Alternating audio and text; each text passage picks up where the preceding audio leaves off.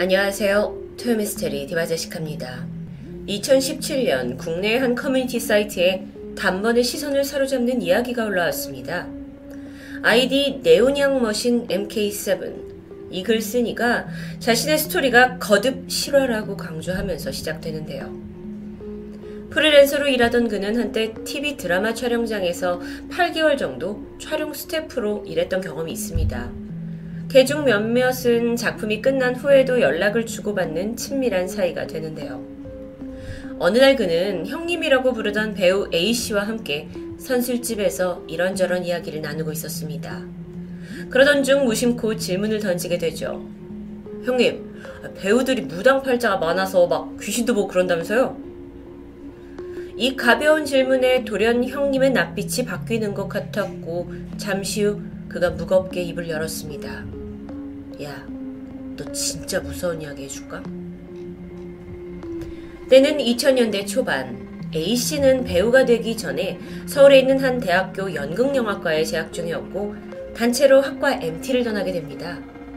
그 당시 대학생들은 기껏해야 서울과 가까운 춘천, 강화도 인근으로 MT를 가는 게 일반적이었죠. 이들이 한참 버스를 타고 도착한 곳은 바로 강원도 홍천강 인근입니다. 대자연을 만끽할 정도로 어, 시내와 꽤 떨어진 산골이었는데 주변에는 허름한 숙소 한 채와 고요한 강물이 전부였죠. MT 장소에 도착한 학생들은 우선 강을 보자 너나 할 것 없이 뛰어들었고 물놀이를 즐깁니다. 그렇게 시간이 얼마나 지났을까요? 벼랑간 호통 소리가 들렸습니다. 이런 미친놈들아 여기서 뭐 하는 거야? 놀라서 보니까 이 새마을 마크가 새겨진 모자를 쓴 노인 한 분이 서 계셨는데요. 알고 보니 이 마을 주민이신 할아버지가 학생들의 안전을 걱정하며 호통을 치셨던 겁니다.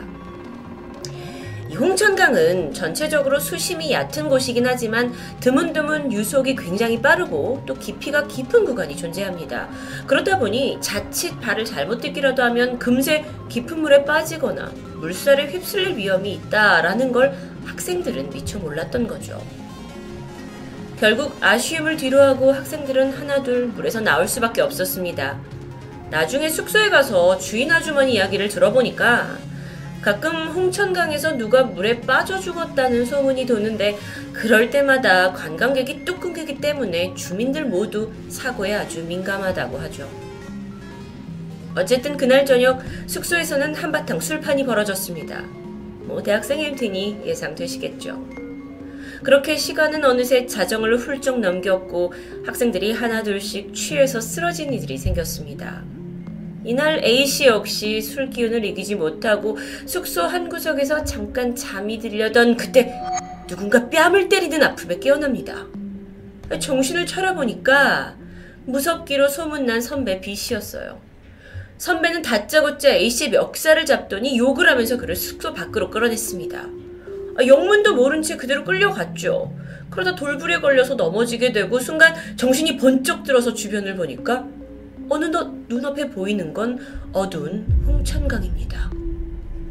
선배는 A씨한테 차가운 강물에다가 세수를 하고 정신을 차리라면서 소리칩니다.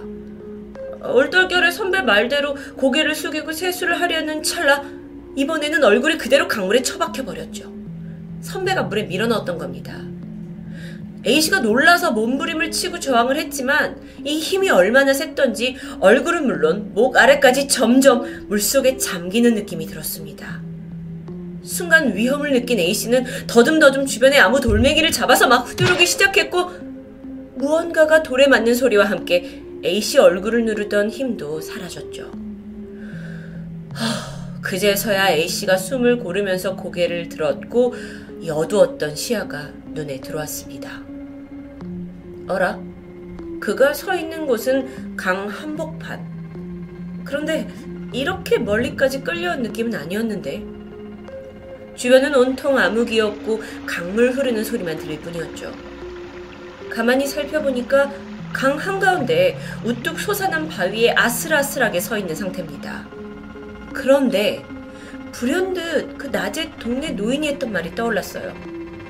중간중간 수심이 깊은 곳이 있어서 잘못하면 휩쓸려 갈 수 있다는.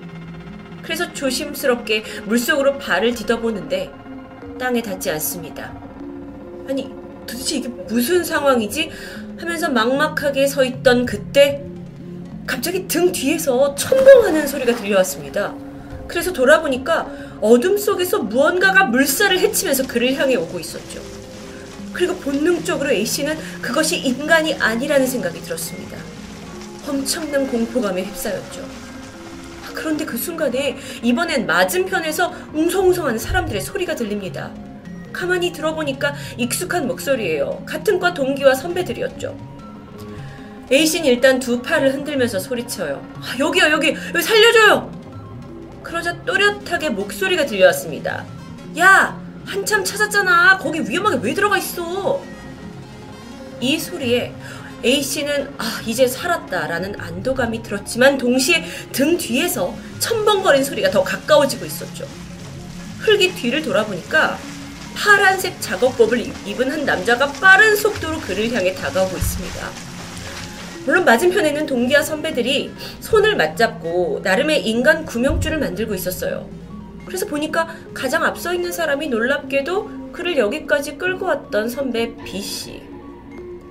A씨는 순간 그래 아까 나를 여기까지 끌고 오고 그, 본그 B씨는 헛것이라는 확신이 들었고 그저 이들이 빨리 자신을 구해주기만을 다급히 기다립니다.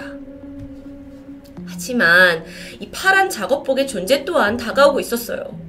그리고 이젠 얼굴을 확인할 수 있을 만큼 가까운 거리입니다. 그래서 보니까 얼굴이 좀 이상해요. 입을 쫙 벌렸다가 닫았다가를 반복하고 있는 겁니다. 마치 무슨 말을 하는 것처럼 보이기도 했지만 소리는 전혀 들리지 않습니다. 그 사이 선배들의 그 인간 구명줄은 A씨의 근처까지 오는 듯 했어요. 그러다 앞에 있던 선배 B씨가 말하길 야 더 이상 깊어서 들어갈 수가 없으니 네가 물로 뛰어들어라 라는 거예요. 사실상 다른 대안이 없었습니다. 등 뒤에서 오는 이 존재가 거의 나를 잡을 만큼 가까웠기 때문이에요. 빨리 뛰어! 라는 선배의 재촉에 A씨는 결국 물로 뛰어들게 되는데 순간 뒤에서 다가온 남자가 A씨의 머리채를 잡고 뒤로 끌어당겨 버렸습니다. 숨 막힐 듯한 공포 속에서 A씨는 벗어나기 위해서 마구 몸부림쳤고 팔을 휘젓다가 마침 바닥에서 돌멩이 하나를 집어들었죠. 그리고 이걸 휘두르려는 찰나 갑자기 이상한 생각이 들었습니다. 어라? 분명 강 한복판인데? 깊었는데? 어떻게 바닥에 있는 돌멩이가 잡히지? A씨는 강바닥에 손을 짚게 되고 이내 몸을 일으켰죠. 황당하게도 수심은 허벅지에 올 정도였습니다. 얼빠진 듯 A씨는 더 이상 저항을 하지 않았고 그냥 그 파란 작업복을 입은 남자가 이끄는 대로 얌전히 육지를 향해 따라 나섰죠. 강변에 도착하자 그가 A씨의 팔을 놔줬는데요. A씨가 주변을 두리번거렸지만 그 선배와 동기 무리는 보이지 않습니다. 이때 파란 옷의 남자가 혀를 끌끌 차더니 말합니다. 이 사람 뭐에 단단히 훌렸구만. 당신 한 걸음만 더 걸었으면 물귀신 됐어.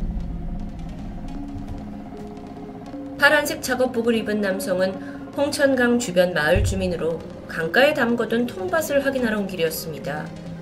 그런데 웬 젊은 대학생 한 명이 우두커니 강물에 있는 걸 발견했고 놀라서 당장 나오라고 소리쳤지만 멍하니 혼잣말로 중얼거리면서 반응하지 않는 겁니다. 그는 주민이었기 때문에 이 홍천강이 얼마나 위험한지 잘 알고 있습니다. 결국 그는 그를 구하기 위해서 다가서기 시작했는데요. 아니 근데 A씨가 막 그를 피하듯이 오히려 물로 뛰어들어 버렸고 다행히 머리채를 잡고 나와서 구조했던 겁니다. A씨는 도저히 이 상황이 이해되지 않았어요. 일단은 가까스로 몸을 추스리고 숙소로 돌아왔는데 황당한 건 자신을 구하러 왔던 선배들, 동기들 모두 이미 술에 취해서 방 안에 뻗어 있습니다. 네오냥 머신 MK7 그가 전한 배우 A씨의 홍천강 사연 그는 이게 거듭 실화라면서 믿어달라고 주장합니다. 단순하게 지어냈다고 하기에 그의 사연은 꽤 디테일했죠. 그런데 여기서 짚고 넘어가야 할 것이 있습니다. 실제로 강원도 홍천강 일대에는 여러 가지 흉흉한 괴담이 전해지고 있다는 사실. 혹시 이런 이야기 들어보신 적 있을까요? 서울에서 온 여자가 뾰족 구두를 신고서 다슬기를 줍다가 미끄러져서 죽었어. 그런데 그 후로 여자 물귀신이 사람을 잡아가잖아. 실제로 지난 2012년 8월 홍천강에서 다슬기를 잡던 여성의 익사 사고가 있었습니다. 그리고 그 일에 주민들 사이에서 이런 괴담이 떠돌고 있었죠. 그런데 이야기가 더 화제가 된건 이 사건이 단순한 인명사고가 아니라는 게 밝혀졌기 때문입니다. 남편과 함께 휴가차 홍천강을 방문한 40대 여성 박 씨. 그녀는 어두운 밤에 다슬기를 잡겠다며 강에 들어갔다가 그만 물에 빠져 의식을 잃었습니다. 뒤늦게 아내를 발견한 남편이 신고를 했고 심폐소생술을 시도했지만 이미 그녀는 숨을 거둔 상태였죠. 그런데 이 사고에 의문을 품은 인물이 있습니다. 바로 딸. 우리 엄마가 원래 물을 무서워하기 때문에 스스로 특히나 밤에 물에 뛰어들었다는 건 말이 안 된다는 이야기인데요. 결국 딸의 요청으로 박씨 부검이 진행됐고 놀라운 사실이 드러납니다. 시신에서 우열과 함께 눈꺼풀에 점출혈이 발견된 것이죠. 이걸 해석하면 목이 졸려서 질식을 당한 흔적이었습니다. 이후 진실이 드러났죠. 누군가 박 씨를 물속으로 유인해서 강제로 얼굴을 밀어 넣었고 그대로 익사를 하게 되었다는 결과. 범인은 예상하셨듯 현장에 있던 유일한 사람 남편이었습니다. 그는 2년 전 박 씨와 재혼을 했는데 그때 이래로 거액의 보험금을 노리고 범행을 저지른 것이 드러납니다. 실제 가해자는 현재 무기징역으로 복역 중입니다. 어, 다슬기를 잡던 여자, 물귀신 이야기. 어쩌면 이 끔찍한 범죄 사건에서 비롯된 괴담은 아닐까요? 물귀신. 물에 들어온 사람을 끌어들여서 죽음으로 몰아간다고 알려져 있습니다. 그들은 보통 억울하게 죽었다는 사실을 받아들이지 못해서 다른 이들을 노린다고 전해지는데요. 무속인들에 따르면 특히나 물에서는 음의 기운이 강해지고 귀신의 기운마저 훨씬 더 강력해진다고 하죠. 무더운 여름에 즐겨 찾는 강과 바다. 여러 가지 안전사고 외에 금의 기운도 조심해야 하지 않을까요? 토요미스테리 디바제식합니다.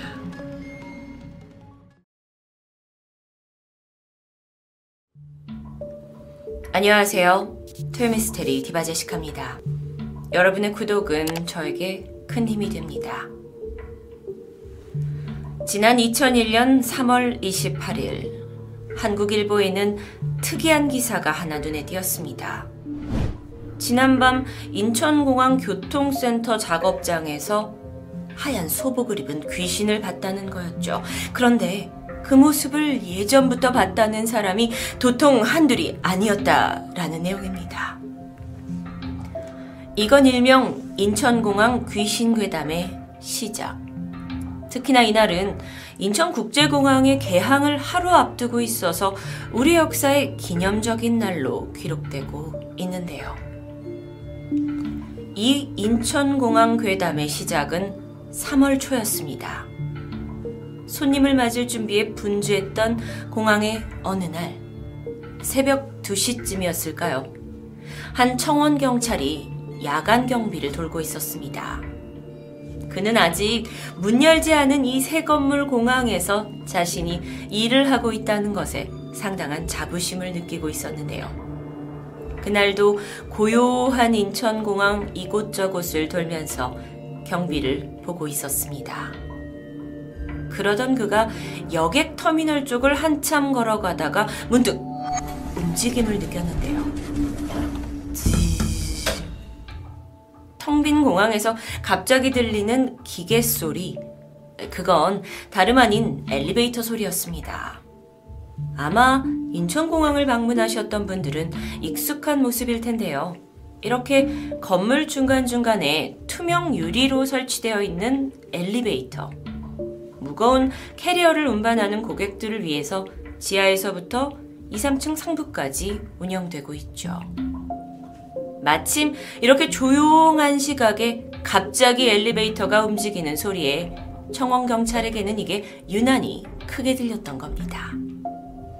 그는 별거 아니구나 싶다가 이내 갑자기 미아밤에 누가 이동 중이지? 그리고 눈을 돌려서 투명한 유리벽을 통해 안에 탄 사람을 확인하는데요. 서서히 위쪽으로 움직이는 엘리베이터 내부에는 발끝까지 오는 하얀색 옷을 입은 누군가 타고 있었습니다. 그가 좀 더 눈을 찌푸려서 얼굴을 확인하는데 이내 자리에 쓰러져 버립니다. 그건 사람의 형체가 아니었던 겁니다. 그날 잠깐이지만 이 오싹했던 귀신 목격담은 처음엔 우스갯소리로 치부되다가 어쩐 일인지 공항 내 사람들에게 빠르게 퍼져나갔습니다. 그러면서 너도 나도 이상한 걸 봤다는 경험들이 나오기 시작했는데요. 또 다른 목격담은 이랬습니다. 공항의 주차장 건물 꼭대기를 무심코 봤는데 엄마가 아이의 손을 잡고 끝에 서 있는 걸 봤다는 거죠. 어, 위험하다면서 그쪽으로 가려 했지만 막상 가보니 아무도 없었다. 지난밤에 공사를 하던 인부 김 씨가 뭘 봤다고 하던데 그게 하나가 아니라 셋이라더라. 이렇게 괴담이 이 공항 내부의 소문에서 그치지 않고 신문에 날 만큼 퍼져버리게 됩니다. 그러자 공항 관계자 한 명이 해명에 나섰죠.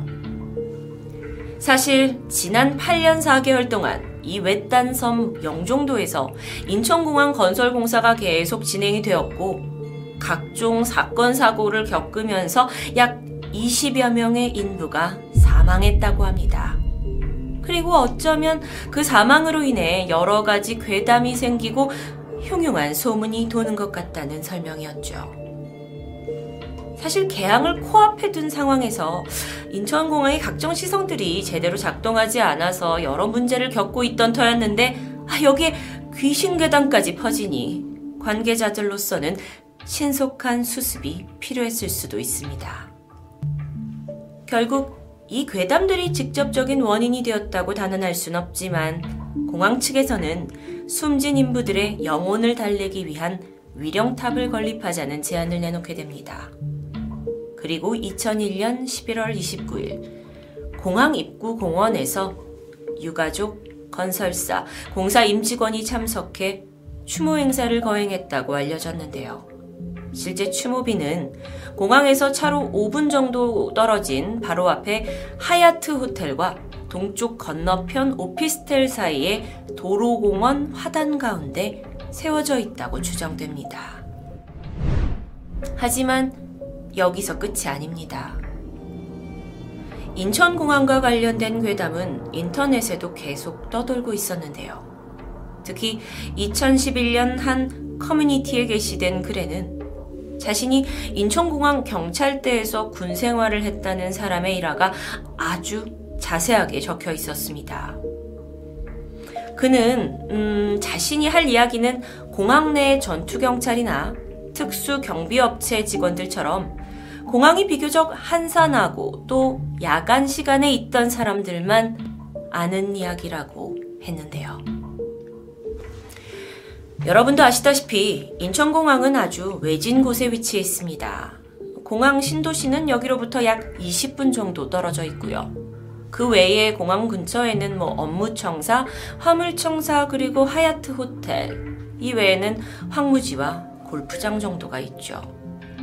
그러다 보니 공항 내에서 심각한 응급 환자가 발생하면 상당한 거리를 감수하고 공항 밖으로 빠져나가야 한다고 합니다. 물론 내부에 인하대 부속 의료센터가 있긴 하지만 여긴 응급처치만을 위한 곳이라는데요.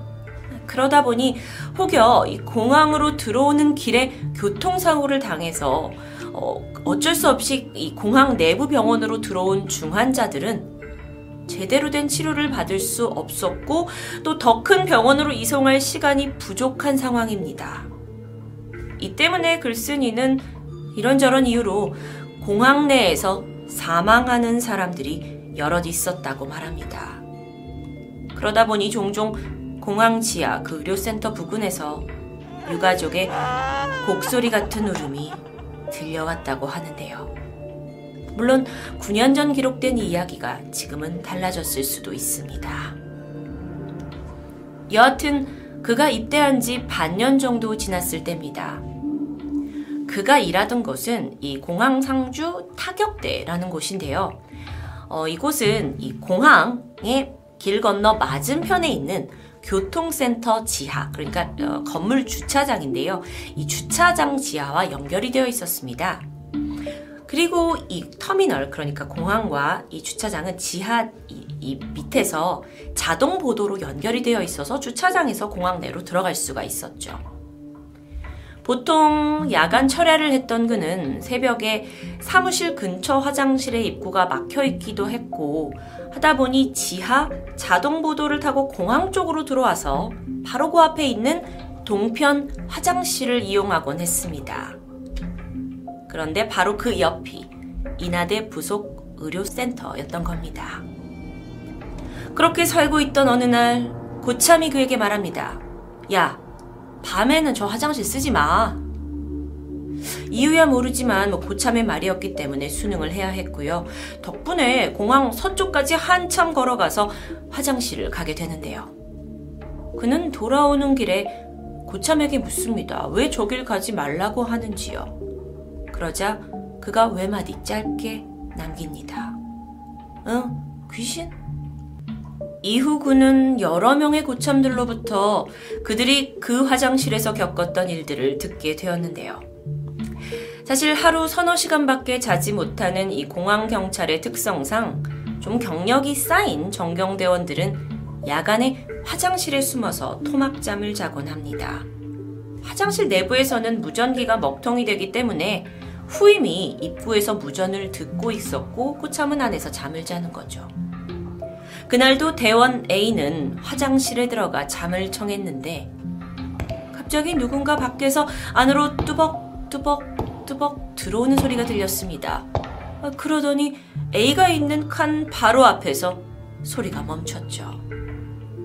안에 있던 A는 혹시 윗사람한테 걸렸나 싶어서 심장이 쪼그라들었는데요. 이상하게도 밖에서는 더 이상 아무런 소리가 들리지 않습니다. 그는 대변을 보는 척 물을 내리고 옷을 추스리고 문을 살짝 열어 내다 보는데 밖에는 아무도 없습니다. 어이가 없어서 밖에 있던 후임에게 야 누가 들어왔어? 라고 묻지만 후임은 전혀 아니라고 대답하는데요. 이렇게 처음 이 화장실에서 겪는 이런 식의 경험에 누구나 뭐 내가 헛것을 들었나 하고 넘기게 됩니다. 하지만 이상하게도 반복적으로 이 일이 대다수의 사람에게 나타나게 되면 이 정체가 궁금해지기 시작할 텐데요. 이런 일은 A뿐만 아니라 주변 대원들 너도 나도 겪게 됩니다. 또 다른 대원은 그 화장실에서 대변을 보고 있었습니다. 그러다 누군가 두벅, 두벅, 두벅 걸어오더니 그 문짝을 서너 번 흔드는 겁니다. 너무 짜증이 났고 급하게 나와보니 아무도 없었죠. 그래서 혹시 밖에 있던 제 후임이? 그런데 그 후임이 마침 들어온 지 얼마 안 된 신병입니다. 얘가 그럴 감은 없어 보이는데. 그래서 다른 동기가 장난을 쳤다고 생각했고 이에 말다툼까지 벌어지게 되죠. 그는 아니라고 합니다. 다들 아니라고 하는데 그럼 도대체 문을 찬 그 존재는 누구일까요? 시간이 지나 그날 밖에 있던 신참 그 신병에게 수차례 되물어 보았습니다. 하지만 그는 그 시각 어떤 누구도 화장실에 들어간 사람은 없다고 말했죠. 이렇게 꺼림직한 상황이 반복되니까 대원들 사이에서는 자연스럽게 그 의료센터 옆에 동쪽 화장실을 멀리하게 되었고요. 심지어 낮에도 그곳을 피하게 되었다고 합니다. 그러다가 또 다른 대원 B가 이상한 걸 목격합니다. 그 앞에 있는 에스컬레이터를 타고 1층으로 올라가던 중 무심코 해당 화장실에 눈이 갔는데요. 대리석 벽에 사람이 비추어진 모습이 있습니다. 그런데 자세히 보니 머리만 있는 거예요. 마치 머리만 떠 있는 것 같은 모습? 그 광경이 너무도 기이했고 기억에 남았기 때문에 그는 용기를 내서 다시 지하로 내려가서 그 화장실에 들어가 보는데요. 내부에는 아무도 없었습니다. 그러던 어느 날 이 글쓴이 가명 김진만 씨가 직접 겪은 일입니다. 그는 이곳에서 어느 정도의 군 생활을 마쳤고 이제 상병 정도가 되었는데요. 그날도 후임과 함께 야간 근무를 하고 있었습니다. 두 사람은 어느새 슬슬 졸리기 시작했고, 그래서 위 편의점에 가서 소시지 몇 개를 사서 먹으면서 잠을 이겨내고 있었는데, 아이고, 피곤감이 쏟아지게 되죠.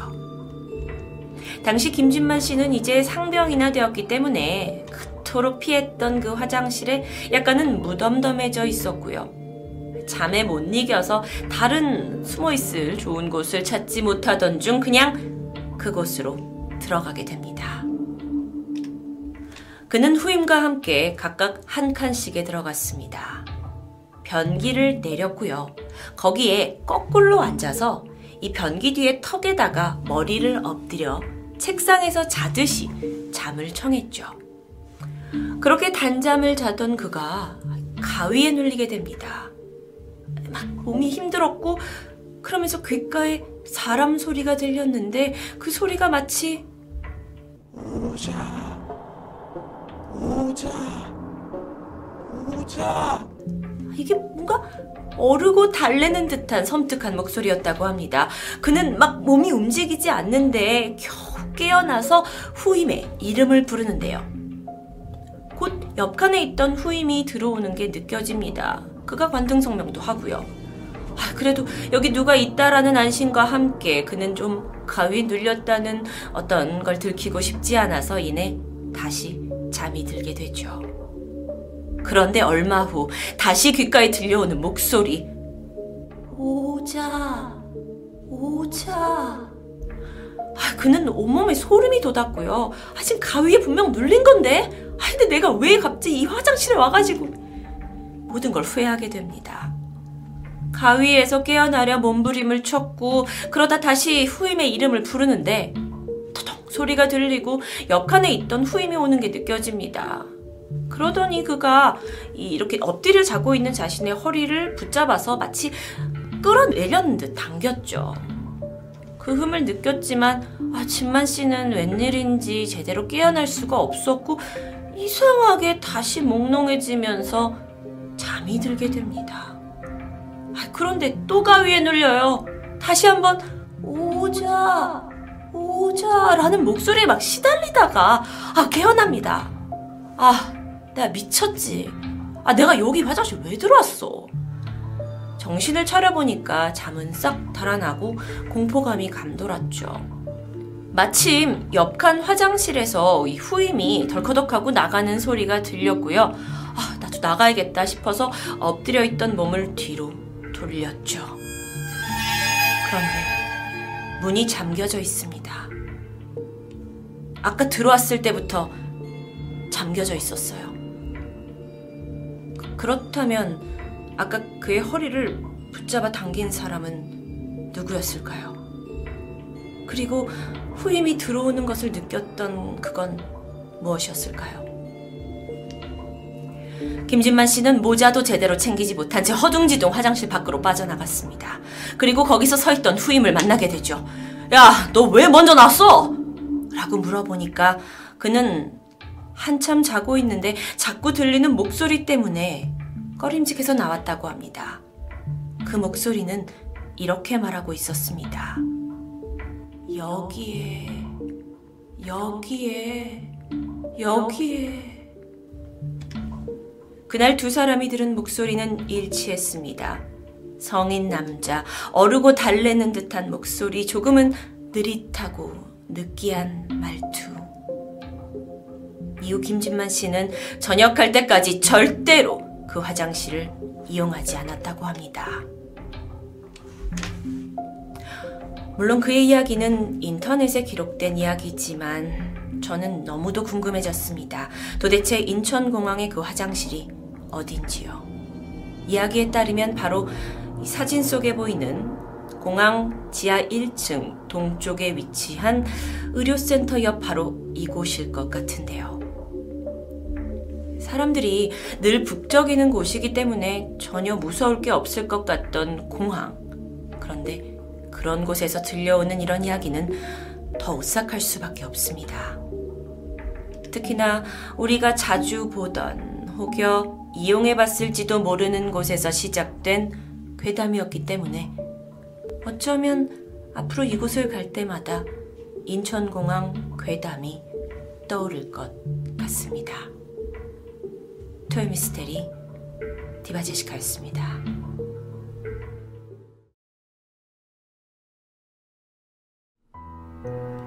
안녕하세요. 토요미스테리 디바제시카입니다. 2008년 11월 포털 사이트 다음의 한 카페 게시판에 눈길을 확 끄는 제목이 올라왔습니다.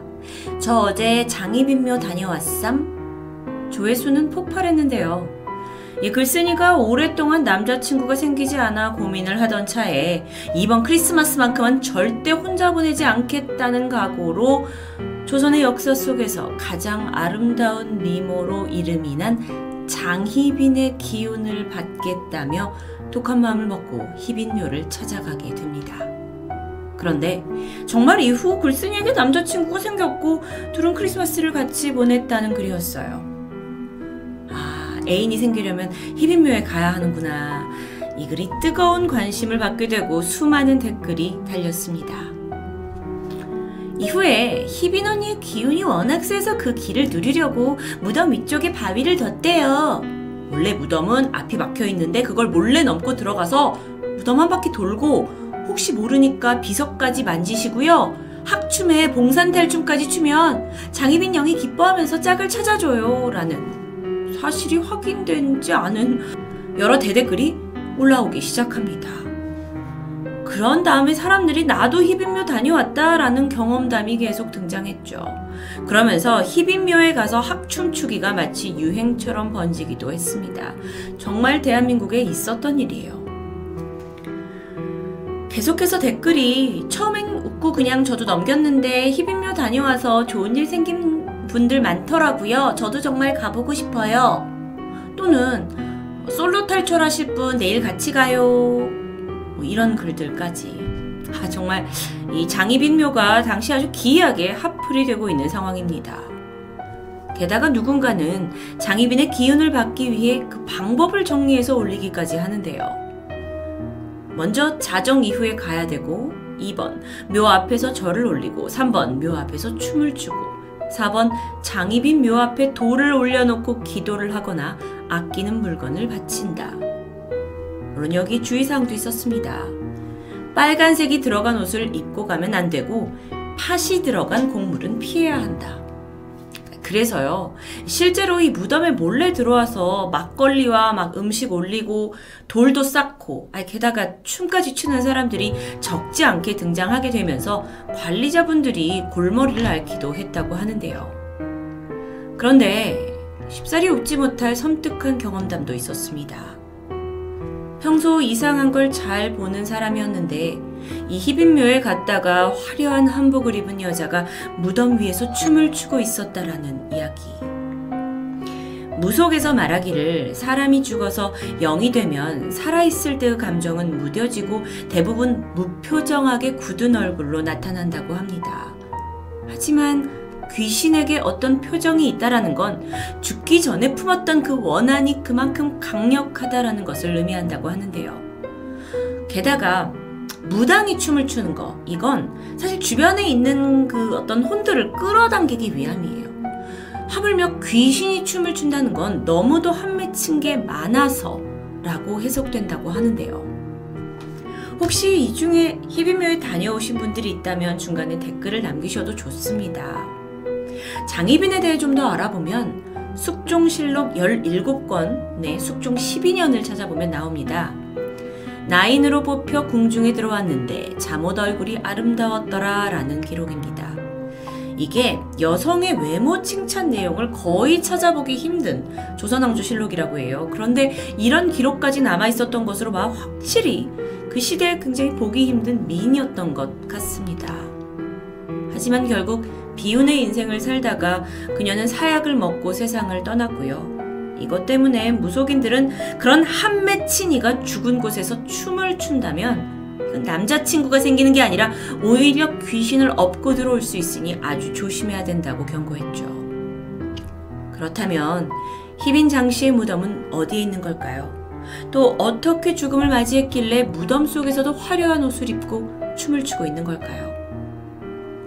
조선 19대 왕인 숙종의 후궁이자 중전이기도 했고 또 경종의 생모인 희빈장 씨. 궁녀 출신이었어요.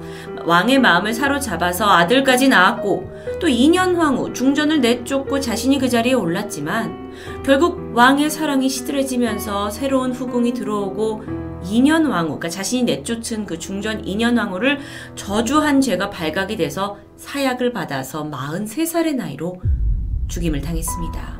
그나마 아들 경종이 왕이 되면서 묘의 이름이 희빈 장씨 묘에서 옥산부 대빈묘라고 높여 불려지게 됐죠. 그녀의 무덤은 경기도 고양시 덕양구 용두동에 있는 서운흥에 위치하고 있습니다.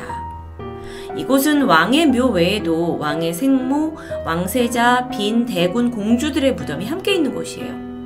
그런데 보통 왕의 생모나 왕세자, 빈들의 묘소는 원이라는 칭호가 붙습니다. 뿐만 아니라 문인석과 성마 등 같은 이렇게 이런 걸 세워서 예를 갖춰 놓는데요. 분명 희빈 장씨가 왕의 생모임에도 불구하고 그녀의 무덤에는 원이라는 칭호 대신 묘라는 명칭으로 구분이 되어 있죠. 또 이 서운읍 내에서도요. 굉장히 구석진 곳에 자리하고 있어요. 규모도 작고요. 그이 조형물들이 만들어내는 분위기가 좀 초라해서 사대부가의 묘보다도 훨씬 못하다는 평을 받고 있습니다. 그녀가 사후까지 원통할 만한 이유는 여기서 끝나지 않는데요. 숙종의 또 다른 후궁이면서 희빈과 라이벌 관계를 형성했던 영조의 생모 숙빈 최씨.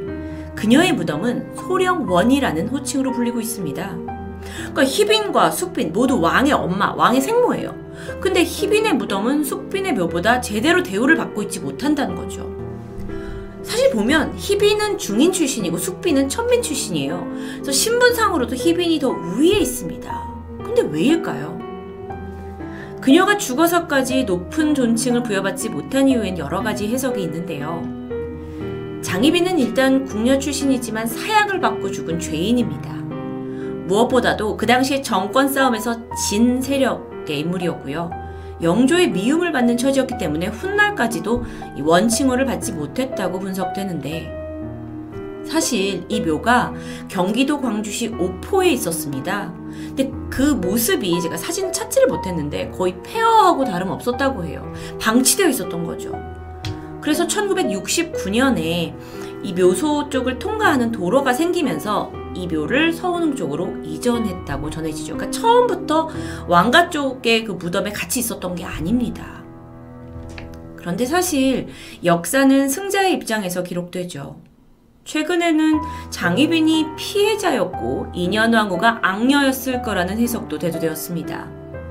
김태희 씨가 주연을 맡았던 이 드라마 또한 이런 배경으로 제작이 되었는데요. 희빈이 사약을 받게 된 배우에는 인현왕후와 그리고 최숙빈의 음모가 있었던 거 아니냐라는 의견도 분분합니다. 만약 이게 사실이라면 인현왕후를 인형으로 죽이려고 인형으로 저주했다라는 것 또한 누명일 가능성도 있죠.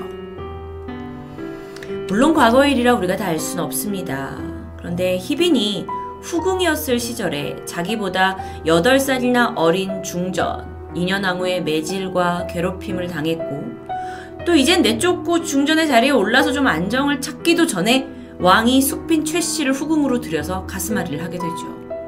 이후 다시 중전 자리 뺏기고 후궁으로 좌천이 됐는데 누명을 쓰고 사랑했던 남자로부터 사약을 받은 게 아니냐. 그렇다면 그녀는 정말 눈 감는 순간까지 억울했겠죠. 어쨌든 다시 무덤으로 좀 돌아가서요. 여기 아주 흥미로운 게 있습니다. 대빈묘의 뒤쪽에 무려 바위를 뚫고 자라나는 커다란 나무가 있어요. 상당한 이슈였고 이걸 찾아보시면 기념사진으로 찍어오시는 분들도 계신데요. 아, 쉽게 볼 수 없는 현상이죠. 이게 원체 여기에 희빈의 한이 깊게 서려서 저런 기이한 현상까지 벌어진다라는 해석이 있을 정도입니다. 이 묘자리를 보시면 풍수지리 전문가가 여기가 그 명당터의 조건을 전혀 갖추지 못하고 있다고 해요. 흉지다라고 할 수 있을 정도로 이게 묘지로 사용되긴 적합하지 않은 것이라고 하는데요. 아니, 만약에 그녀가 억울하게 죽은 것, 또 이해하지만 죽어서까지 이런 흉한 곳에 묻혀서 대우받지 못하고 있다 보니 어쩌면 정말 그 한이 이곳저곳에 서려 있는 건 아닐까요? 장희빈 하면 역사 속에서 기가 센 여자, 질투가 심했던 여자로 평가받고 있습니다. 사실 희빈은 생전이 서럽고 억울한 일들로 가득했기에 죽어서까지 처지가 한스러워서 무더미에서 지금껏 춤을 추며 그 한을 표현하고 있는 것은 아닐까요? 어쨌든 여러분, 애인을 얻으려고 자정의 이곳을 방문해 춤을 추는 행위는 아주 위험할 수 있습니다. 토요미스테리 디바제식합니다.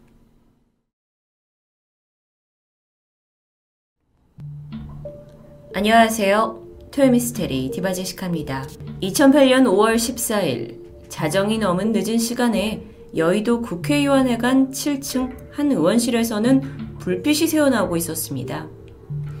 이 당시 국회에서는 한미 자유무역협정, 즉 FTA 청문회가 한창이었는데 38살이었던 비서관 Y씨가 전날 좀 일찍 퇴근을 했다가 10시쯤부터 다시 사무실로 돌아와서 서류를 정리하고 있었던 거죠. 평소에도 낮에는 각종 전화와 민원에 시달리기 때문에 이렇게 밤에 사무실에 와서 중요한 업무를 처리하곤 했습니다. 그렇게 새벽 2시쯤 됐나? 한참 업무에 집중하던 그가 갑자기 몰려드는 피로에 의자에 기대서 잠시 눈을 붙이게 되는데요. 그렇게 몇 분이나 지났을까 막 잠에 들려던 찰나 Y씨는 속삭이는 듯한 낯선 여성의 목소리를 듣습니다. 집에 가서 자. Y씨는요, 건장한 체격의 소유자예요. 평소 꿈을 자주 꾸지도 않았고 허약한 체질도 아닙니다. 살면서 한 번도 헛것을 보거나 환청을 들은 경험도 없었어요. 그런데 그 목소리는 분명 꿈이 아니었습니다. 집에 가서 자. 너무도 생생하게 들린 이 여자 목소리에 Y씨가 번쩍 눈을 떴고요. 자신의 책상 앞에 1m 20cm 높이의 파티션 너머로 한 여자가 저쪽에 있는 집무실 쪽으로 스르륵 들어가는 모습을 봤습니다.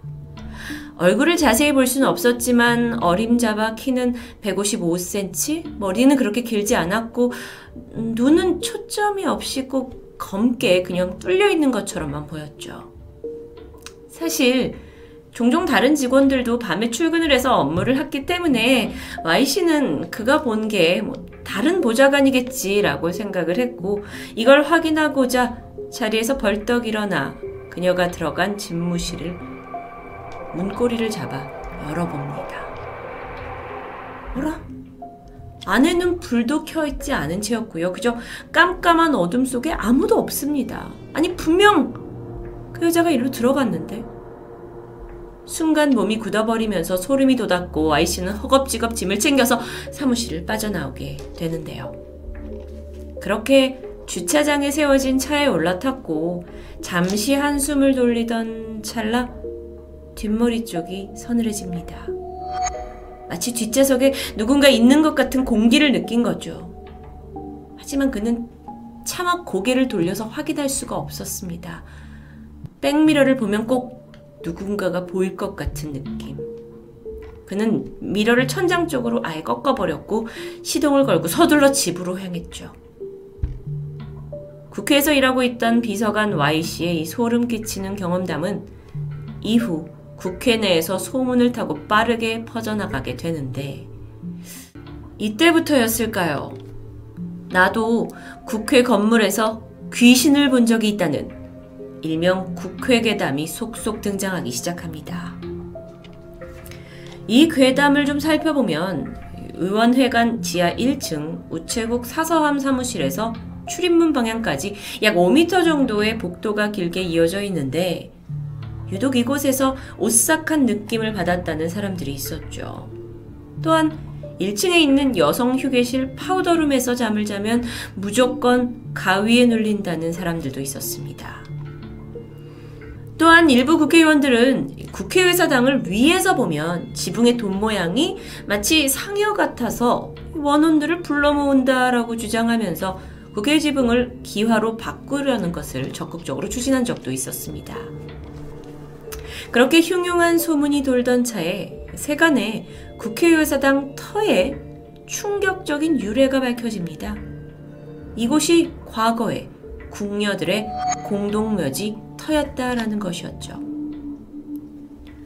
1975년 9월 1일 날 준공된 여의도 국회의사당은 원자재나 자본 조달, 설계 이 전 과정을 우리나라 힘으로 일궈낸 아시아에서 가장 큰 규모의 의사당으로 알려져 있습니다. 건물을 떠받치고 있는 24개의 기둥은 1년 24절기 내내 국정에 전력을 해라 라는 의미가 있고요. 본회의장 천장에 있는 조명은 365개인데 이게 1년 365일 내내 불을 켜고 일해라 라는 뜻을 담고 있다고 하네요. 그런데 승정원 일지, 대동지지 같은 조선시대 지리서에 따르면 국회의사당이 자리 잡고 있는 영등포 여의도동 1번지는 조선시대 양말산으로 불리던 곳이었습니다.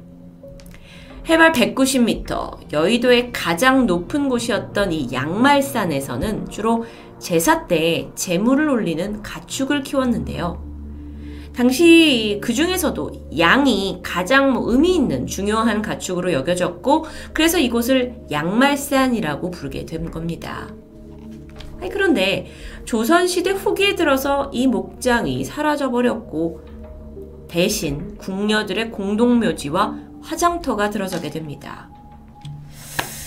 궁녀들. 사실 궁에서 평생 왕을 섬기는 역할을 하면서 한 많은 삶을 살았을 텐데 그 여인들의 무덤이 여기였고 그 위에 지어진 게 국회라는 거죠. 이것 때문일까요?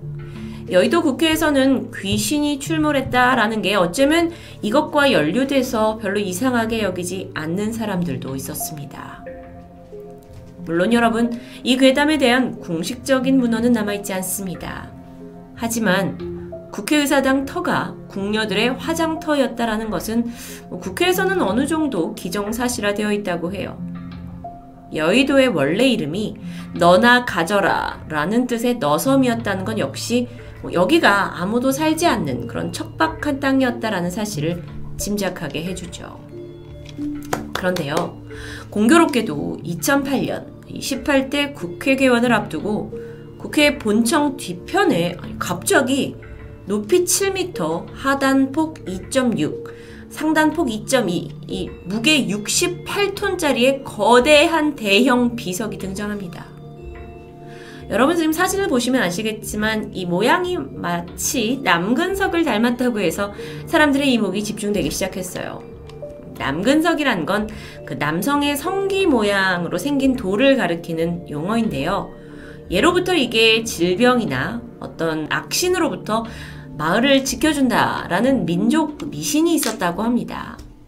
근데 이거에 대해서 그 당시에 한 시사 주간지가 비석의 출처가 어디였는지를 취재하기도 했는데 이게 국회에서 귀신을 봤다라는 괴담이 줄을 잇게 되자 국회 사무처가 과거에 죽은 궁녀들의 한을 달래기 위해 남근석을 설치했다라는 주장이 유력하게 떠오르게 됩니다. 뿐만이 아니었어요. 한 풍수지리학자는 여의도가 조선시대 궁녀들의 화장터였기 때문에 음기가 아주 세다. 이 음기를 누르기 위해서는 남근석을 둬야 한다라는 의견을 밝히기도 했죠. 그래서 무려 예산이 2억 1천만 원이 투여됩니다. 그런데 어쩐 일인지 이게 세워진 지 1년 만에 철거됐고요. 이후 인적이 드문 헌정기념관 뒤 공터로 옮겨졌습니다. 국회를 떠들썩하게 만들었던 일명 국회괴담. 사실 그동안 영적인 존재는 주로 인적이 드문 뭐 으슥하고 외진 곳에서 나온다고 알려져 있었는데 이렇게 수많은 사람들이 오가는 빽빽한 빌딩 숲 한복판에서도 귀신을 봤다는 괴담이 있습니다. 지난 2021년 한 TV 프로그램에서 시민들이 서울 종로 도심 한복판에서 겪었던 소름 끼치는 경험담을 이야기하게 되었는데요. 평소같이 늦은 밤 야근을 마치고 차를 몰고 귀가하던 직장인 정 씨가 있습니다. 그는 집으로 가기 위해서 서울 광화문에 위치한 이순신 동상 바로 앞에 있는 그 세종로 사거리를 지나서 경복궁 쪽으로 차를 몰아야 했죠. 그런데 그날따라 유독 아주 거리가 한산했습니다. 거의 지나다니는 차가 보이지 않았어요. 여기가 워낙 이 서울에서도 복잡하기로 유명한 곳이기 때문에 밤에 너무 한산한 모습이 좀 낯설기도 했고 또 한편으로는 아, 좀 피곤해 죽겠으니까 빨리 가자 라는 생각으로 운전을 하고 있었는데요. 그 순간 뭔가 쭈뼛하고 목 뒤에 소름이 돋는 느낌이 듭니다. 그러더니 흰색 형체가 빠른 속도로 미끄러지듯 오른쪽 이 차창을 스쳐 지나가는 게 느껴졌죠. 뭐지? 사람인가? 정 씨는 급하게 차 속도를 낮추고 사이드 미러를 확인합니다. 거울로 보니까 사람의 형체가 서 있어요. 이게 긴 머리를 앞으로 늘어뜨린 여성이었는데 흰색 형체라고 느꼈던 이유는 그녀가 발목까지 내려오는 흰색 원피스를 입고 있었기 때문입니다. 정 씨는 도저히 그녀에게서 눈을 뗄 수가 없었어요. 이게 사람인가? 뭐 하고 있는 거지? 하고 시선이 고정되어 있던 그 순간 쿵 하는 소리와 함께 뭔가 이 정시차 뒤쪽 범퍼를 강하게 부딪히는 느낌을 받습니다. 아이고 사고구나 싶어서 그는 차량을 완전히 멈춰 세우게 되는데요. 잠깐 차에서 내리기 전에 차에 있는 룸미러로 뒤쪽을 봅니다. 그런데 다른 차가 보이지 않아요. 어, 그렇다면 혹시 길고양이 같은 동물을 치었을 수도 있다라는 생각이 들었고 서둘러 차에서 내려서 뒤쪽에 가봅니다. 차에 부딪힌 건 아무것도 없었어요. 심지어 범퍼도 아무 흔적 없이 깨끗했죠. 그리고 무엇보다도 방금까지만 해도 저쪽에 서 있던 그 흰색 원피스 여자는 감쪽같이 사라진 상태였습니다. 그는 이 뚱딴지 같은 정말 서울의 이 한복판에서 벌어진 이 뚱딴지 같은 경험을 믿기가 도저히 힘들었지만 어쨌든 그날은 별일 없이 집으로 돌아갑니다. 그로부터 일주일이 지났습니다. 또다시 야근이 계속됐고 밤늦게 집으로 향하던 정 씨는 이번에도 세종로 사거리를 지나게 되는데요. 마침 지난번 일이 생각나서 무의식적으로 차량 룸미러를 살펴봅니다. 으아! 한 여자가 뒷자리에 다소곳이 앉아 있었어요. 바로 고개를 돌려서 확인했지만 뒷좌석에는 아무도 없었습니다. 물론 정 씨가 야근에 지쳐서 헛것을 봤을 수도 있죠. 하지만 두 번이나 이 세종로 길거리 근처에서 이런 일을, 이상한 일을 겪었다는 것이 그를 굉장히 꺼림직하게 만들었던 것 같아요. 얼마 후 그는 직장을 그만두고 현재는 아예 지방으로 내려가 생활 중이라고 밝혔습니다. 사진 속의 세종로 사거리. 서울에서도 교통량이 많기로 손꼽히는 곳이죠. 그러다 보니까 매년 이곳에서는 100여 건 이상의 교통사고가 발생하는 것으로 기록되어 있습니다. 전문가들은 이 길이 교차로 길이가 300m나 되는 아주 긴 도로이기 때문에 그래서 사고 다발 지역이다라고 설명을 하지만 무속인들은 조금 다른 주장을 하고 있어요. 무속인들은 하나같이 세종로 사거리 한복판에 영들이 덩어리채로 뭉쳐서 떠돌고 있다고 말합니다. 이 덩어리는 무려 3m나 되는 물기둥 형태인데 심지어 대낮에도 시야를 흐리게 하는 힘을 가지고 있다고 해요. 그래서인지 이곳에서 사진을 찍으면 비색 굴절인지 또는 착시 현상인지 초점이 잘 맞지 않는 현상들, 그런 사진들이 종종 목격된다고 합니다. 이런 무속인들의 주장에 힘을 실어주듯 광화문과 종로 일대에서 오싹한 일을 겪었다는 사람들의 목격담은 사실 상당히 존재합니다. 한 평일 저녁에 20대 직장인 여성 이 씨가 종로에서 회식을 마치고 세종대 사거리에 위치한 교보문고 근처 거리를 걷고 있었습니다. 그런데 순간 바로 등 뒤에서 인기척이 느껴졌어요. 그래서 흘끗 보니까 그냥 허름한 차림의 남자가 따라오고 있었는데 이상한 게 이 남자가 뭐라고 모르게 막 중얼거리면서 뒤를 바짝 쫓아오고 있었던 겁니다. 워낙 그 주변에 노숙자분들도 있을 수 있기 때문에 일단 이 씨가 좀 겁이 났고 빠르게 앞서 걷기 시작했어요. 그런데 저쪽에서 들리는 그 남자의 중얼거림이 멀어지기는커녕 오히려 가까워지는 듯 했습니다. 그리고 그렇게 점점 커지는 남성의 목소리를 들어보니까 살려주세요. 도와주세요. 이, 이 소리 이 씨가 너무 놀랬고 용기를 내서 걸음을 멈추고 몸을 돌렸는데요. 뒤엔 아무도 없었습니다. 좀 떨어진 곳에서 걸어가고 있는 행인들은 있었죠. 세종로를 한참이나 지켜보던 한 무속인은 비가 오는 날이면 이 씨가 남자를 목격한 바로 그곳, 음, 광화문 비각 근처인데 여기에서 목에 칼을 두른 죄수가 서 있는 모습을 봤다고 말합니다. 그가 재현을 하기에 이 죄수 영혼이 바쁘게 지나가는 행인들 앞을 쓱 가로막기도 한다고 해요. 광화문은 정말 유동인구가 많은 곳이거든요. 그런데 도대체 왜 여기서 이런 섬뜩한 괴담들이 줄을 잇는 걸까요?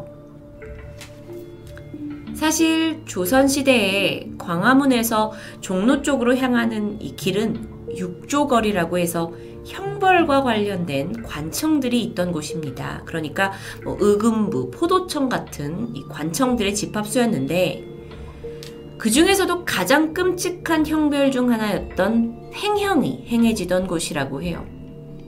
팽형. 이건 죄인을 가마솥에 넣어서 삶아 죽이는 아주 잔혹한 형벌입니다. 워낙 그 너무도 잔혹하기 때문에 조선시대에 실제로 팽형이 시행이 됐냐 안 됐냐에 대한 의견이 지금까지도 분분할 정도죠. 문제는 광화문 비각 근처에 위치한 해정교 아래에서 팽형을 시행하려고 했던 가마솥이 놓여 있었다라는 것은 사실로 전해집니다. 팽형을 받은 죄인들은요, 뭐 간통 또는 공금 횡령을 쥐은 사람들이었는데요. 문헌에 따르면 죄인을 가마솥에 넣고 팽형을 실시해라! 라고 선고만 하고 그 사람을 실제로 넣지만은 음, 거기 안에는 아무것도 없고 결국 다시 빼준다라고 남아있다고 합니다. 어, 근데 문제가 뭐냐면 사실 그러니까 이 사람을 진짜로 삶아서 죽이는 게 문제가 아니라 팽형을 선고받았다 라는 거 이후부터 이 죄인은 공식적으로는 사망자 처리됩니다. 그래서 이 사람이 누군가에게 혹시 피살돼서 진짜로 죽더라도 그를 죽인 사람에게는 살인죄가 성립되지 않는 거죠. 명예를 중시하던 조선시대에서 약간 사회적인 안매장 같은 형식으로 볼 수 있을 것 같습니다. 그래서 죄인들은 팽형을 선고받고 나면 정신적 고통을 이기지 못하고 스스로 목숨을 끊는 경우가 더러 있었습니다. 그렇다면 정말 세종로에는 고통으로 죽어간 이들의 한설인 영혼들이 이렇게 뭉터기로 떼지어 있는 걸까요? 분명한 사실은 세종로 사거리는 죄인들이 목에 칼을 찬 채 형장으로 끌려가던 길이었고 그래서인지 무속인들은 유독 이곳에서 살려주세요. 라는 울부짐을 자주 듣는다고 합니다. 거의 천만 명에 가까운 사람들이 살고 있는 수도 서울. 오늘은 서울 곳곳에서 우리들의 눈에는 보이지 않는 미스테리한 존재들이 어쩌면 우리의 틈새에서 스쳐가고 있을지도 모른다는 생각이 드는 내용이었는데요. 글쎄요. 여러분은 인적이 많은 어떤 거리에서 그런 걸 느껴보신 적이 있었을까요? 혹시 여러분이 오늘 설명드린 이 일대에서 기이한 경험을 하셨다면 자유롭게 댓글로 남겨주세요. 토요미스테리 디바제시카였습니다.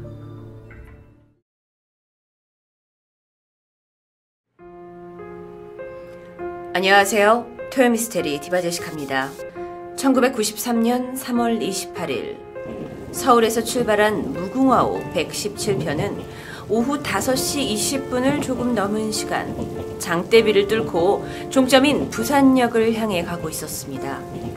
열차 안에는 주말 휴가를 끝내고 부대로 돌아가는 ROTC 출신 장교 7명, 그리고 수원 친척집에 계신 어머니를 만나고 돌아오던 남매, 군 복무 중인 아들을 면회하고 귀가하던 부모님과 여동생, 새로운 사업을 위해 부산으로 출장을 온 셀러리맨까지 해서 모두 200여 명이 넘는 사람들이 탑승하고 있었는데요. 이들은 각기 다른 설레임으로 도착지에 내릴 준비를 하고 있었습니다. 그런데 종점인 부산역 바로 직전에 있는 구포역 이곳에 진입하기 750여 미터 전인 5시 28분. 기관사의 눈에 이상한 것이 들어왔습니다. 갑자기 앞에 놓여 있는 철길이 푹 꺼지면서 선로가 사라져버린 것이었죠.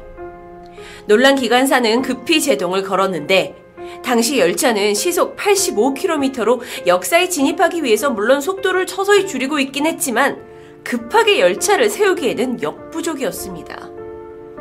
안에서는 열차가 갑자기 굉음을 내면서 브레이크를 잡게 되었고 승객들은 몸을 가누지 못해서 고꾸라지고 어떤 이는 너무 놀래서 소리를 지르는 사람들도 있었습니다.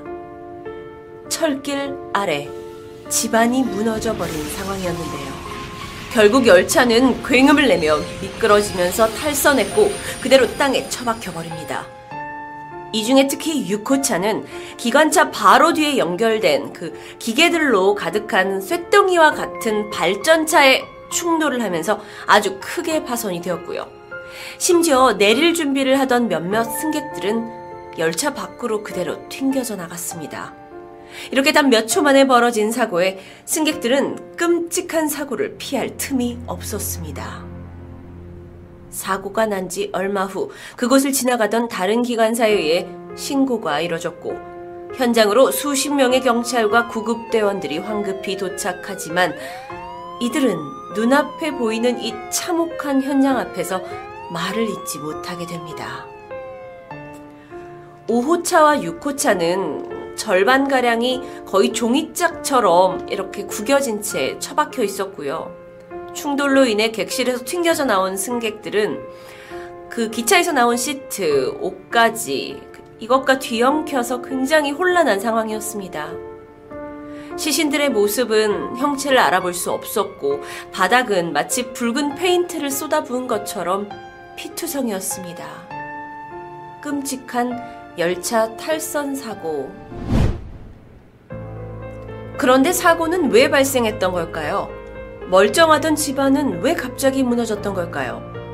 조사 결과 당시 현정은 한국전력이 약 200억 원을 들여서 지하에 터널을 만들어서 전력을 공급하는 배선을 묶고 있는 작업 중이었는데 이때 시공사인 삼성종합건설에서 허가를 받지 않은 채 발파 작업, 즉 화학류를 사용해서 폭발을 하는 작업을 진행했던 게 원인으로 밝혀집니다. 사실 철도법에 의하면 철도 경계선으로부터 약 30m 범위 안에서는 이렇게 열차 운행에 지장을 줄 수 있는 어떠한 공사도 할 수 없도록 되어 있어요. 30m가 넘더라도 관련 기관의 승인을 받고 나서야 공사가 가능합니다.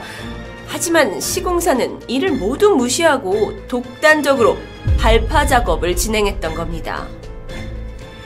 게다가 이 구포역 지역은 낙동강 하류에 위치를 해서 일대가 다른 곳에 비해 단단하지 않은 모래 같은 흙으로 되어 있다고 하고요. 사건 당일 비가 오면서 발파 작업은 이 바로 옆 기찻길에 엄청난 위험을 가하고 있었습니다. 이 117호 무궁화 열차가 구포역에 도착하기 직전 집안이 붕괴하면서 대형 참사로 이어진 것이었는데요. 결국 사고로 73명이 사망했고 100여 명이 부상을 입었습니다. 이 구포역 열차 사고는 대한민국 역사상 가장 큰 인명 피해를 만들어낸 최악의 철도 사고로 기록되어 버렸죠. 이 사고 이후 구포역 일대에 살고 있는 주민들과 부산 시민들은 큰 충격과 슬픔에 빠졌습니다. 특히 이 구포역 근처에 있는 주민들은 비 오는 날 오후에는 집 밖에 나가는 것을 꺼릴 정도가 되었는데요. 그만큼 충격이 컸기 때문이었을까요? 그런데 그 내막을 살펴보면 사실 사건이 발생한 이후에 이상한 일을 겪었다거나 직접 눈으로 무언가를 목격하는 사람들이 종종 생겨났기 때문입니다. 먼저 현장에 출동을 해서 마지막까지 남아서 참사 현장을 정리했던 사람들 중 한 명에게 이상한 경험이 찾아옵니다. 당시에 역사 그 청소부로 근무하고 있었던 한 남성은 사건 당일 휴무로 출근을 하지 않았습니다. 비가 많이 오기에 밖에 나가지도 않고 그냥 집에서 쉬고 있었는데 그렇게 누운 채 잠이 살짝 들려는 순간 천둥이 치는 듯한 쾅 하는 소리에 몸에 진동이 느껴질 정도였다고 해요. 열차 사고가 났다는 전화를 듣고 바로 현장으로 달려가서 구조 작업을 돕게 됩니다. 그는 이 구조 작업을 마친 후 다음날 늦은 밤이 되어서야 집으로 돌아올 수 있었는데요. 그런데 다음날부터 그의 행동이 좀 이상해지기 시작합니다.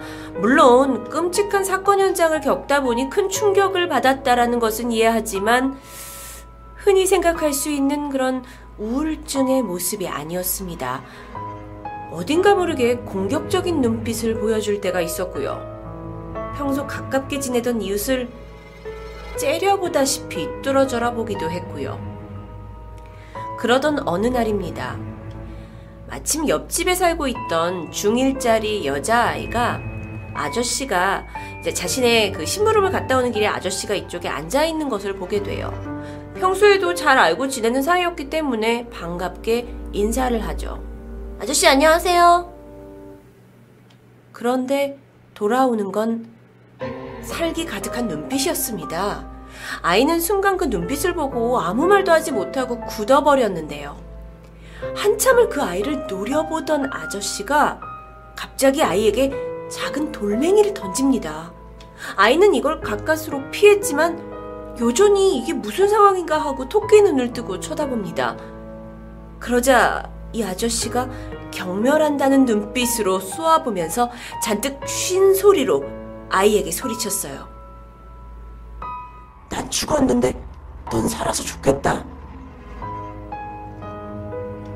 이 남자의 목소리는 평소와 달랐습니다.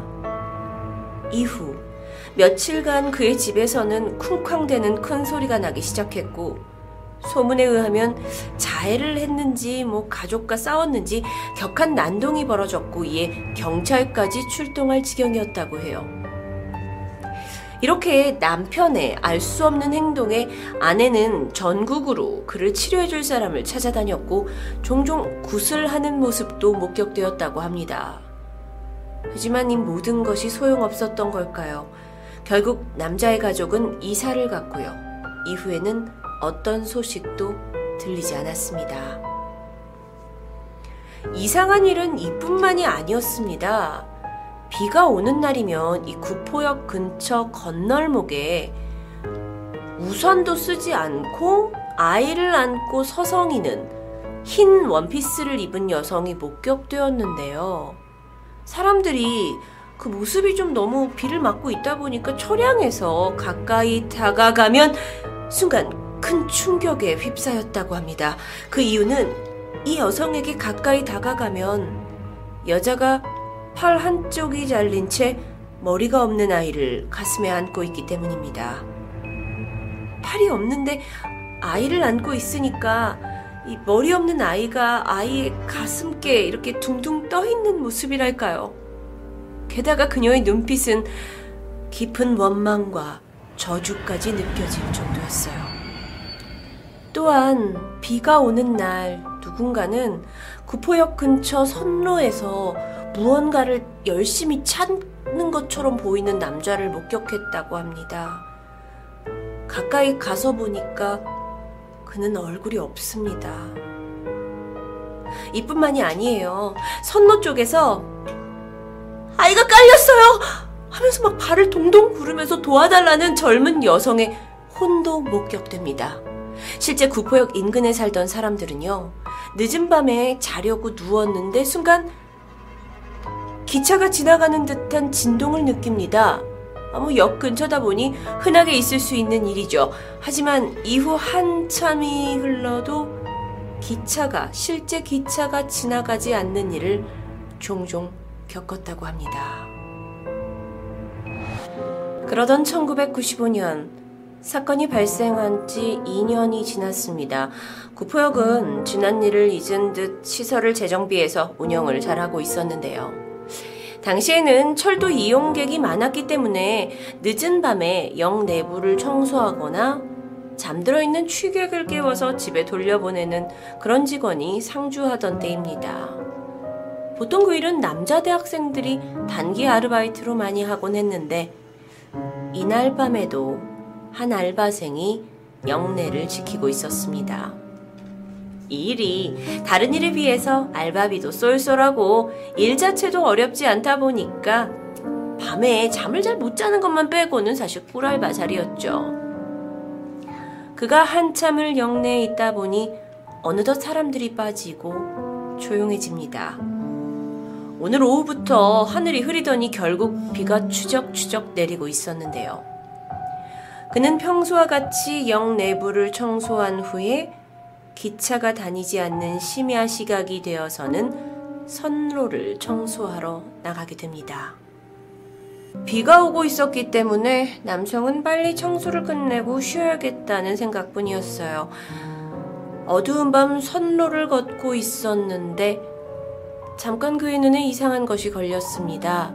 한 100m 전방 흰색 천 같은 게 펄럭이고 있다고 해야 하나? 그 위치는 철도 터널 부근이었는데요. 원래 거기는 뭐 기둥이나 구조물이 있어서 평소에도 비닐봉지 같은 것들이 종종 걸려 있는 곳입니다. 당시 비가 많이 오고 있었기 때문에 치우는 게 귀찮아졌고, 뭐 자연스레 떨어질 수도 있다고 생각하면서 그는 발길을 돌렸습니다. 그리고 다음 날 밤, 평상시 같이 순찰을 돌던 그의 눈에 또다시 그 펄럭이는 하얀색 천이 눈에 띕니다. 그리고 그 다음 날 밤에도 그 다음 날에도 여전히 그곳에 있었는데요. 아니, 낮에 사람들이 있었을 텐데 왜 저걸 안 치우지? 라는 의문이 들었지만 자신도 이 늦은 시간에 어두운 터널 근처까지 가는 게 왠지 내키지 않았기 때문에 그는 또 한 번 발길을 돌립니다. 그리고 새벽 교대를 하고 있는 동료에게 아, 야, 야, 저 날 밝으면 저 터널 근처에 있는 거 그 흰천 좀 치워. 부탁을 하고는 동료 또한 흔쾌히 승낙을 하죠. 그 다음 날 출근을 했습니다. 아, 그런데 어제 그 동료가 보이지 않아요. 쉬는 날인가? 하지만 그 다음 날, 다음 날에도 그는 모습을 보이지 않습니다. 결국 다른 이가 그 자리를 대체하게 되는데요. 물어봤어요. 왜 나오지 않는지. 그랬더니 뭐 최근 비가 와가지고 뭐 일하기를 힘들어하는 것 같다라고 말합니다. 그럴 수 있죠. 그는 대수롭지 않게 넘기고는 다시 자신의 아르바이트에 집중합니다. 청소를 끝냈고 다음은 선로를 순찰 갈 차례입니다. 그런데 선로에 나온 지 얼마 되지 않아 비가 부슬부슬 내리기 시작합니다. 오늘따라 스산한 기분이 들던 그는 노래를 흥얼거리면서 눈으로 선로를 체크하고 있었는데 어라? 저 100m 전방 또 그 흰색 천이 펄럭이는 게 보였습니다. 뭐야 아직도 안 치웠네? 짜증스러웠어요. 오늘은 저 흰색천이 다른 어떤 날보다 좀 신경이 쓰이는데요. 아이씨, 내가 치워야겠다 하는 생각이 들었습니다. 100m 남짓 거리를 그 펄럭이는 흰 천을 보면서 걸어가는데 아니 근데 도대체 어떻게 엉켜있길래 이렇게 오래 걸려 있을 수 있는지도 문득 궁금해졌어요. 그런데 가까이 다가갈수록 기분이 묘하고 오싹해집니다. 그리고 거의 흰 천 앞에 가까이 다가갔을 때는 다리가 굳어서 우두커니 그냥 서버리게 되는데요. 그동안 흰색 천이라고 생각한 것은 사람의 형상을 하고 있었습니다. 혹시 잘못 본 건가 싶어가지고 다시 눈을 부릅뜨고 모양을 확인하려는데 그의 눈앞에는 단발머리를 한 젊은 여자가 보였고 그녀의 얼굴과 몸은 상처로 가득합니다. 남자는 숨이 멎을 것 같은 공포감을 느꼈고 돌아서 역쪽으로 미친 듯이 뛰어가기 시작했어요.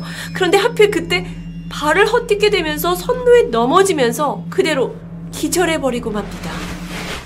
얼마나 시간이 좀 지났을까요? 아, 정신이 겨우 들어서 일어나 보니까 여관에 있는 직원 휴게실 안에 있는 자신을 발견합니다. 머리에는 붕대가 감겨져 있어요. 아, 내가 헛것을 봤구나.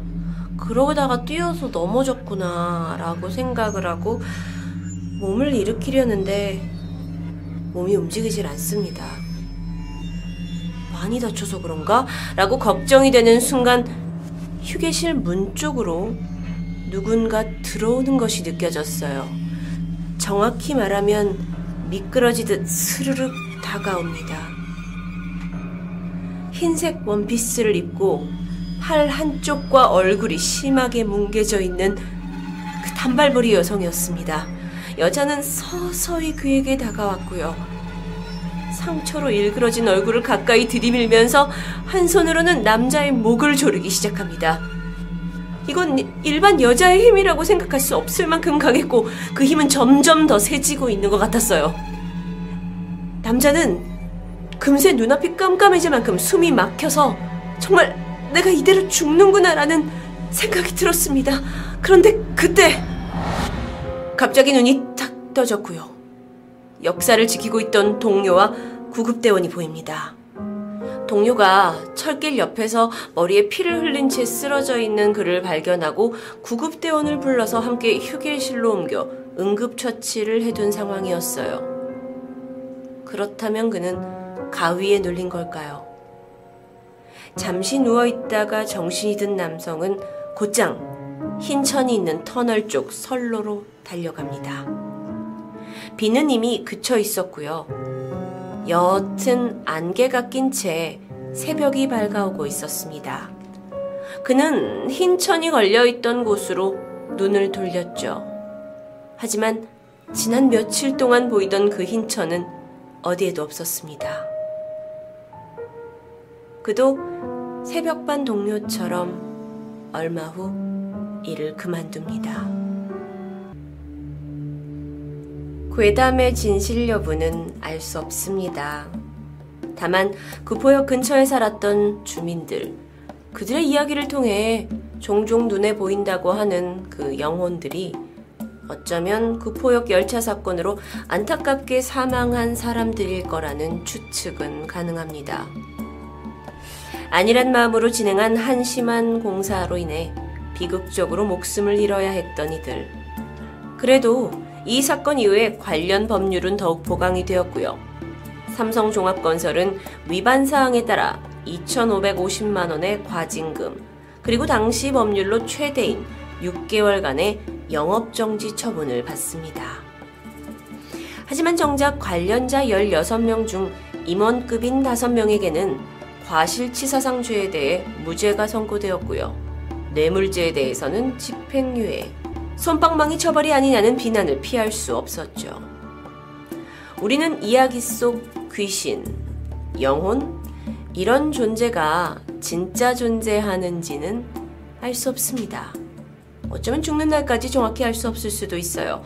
하지만 구포역 괴담 속 영혼들이 갑자기 닥친 이 참사 지역 근처에서 종종 발견되는 것으로 보아 결코 우연은 아니지 않을까요? 토요미스테리 디바제시카였습니다.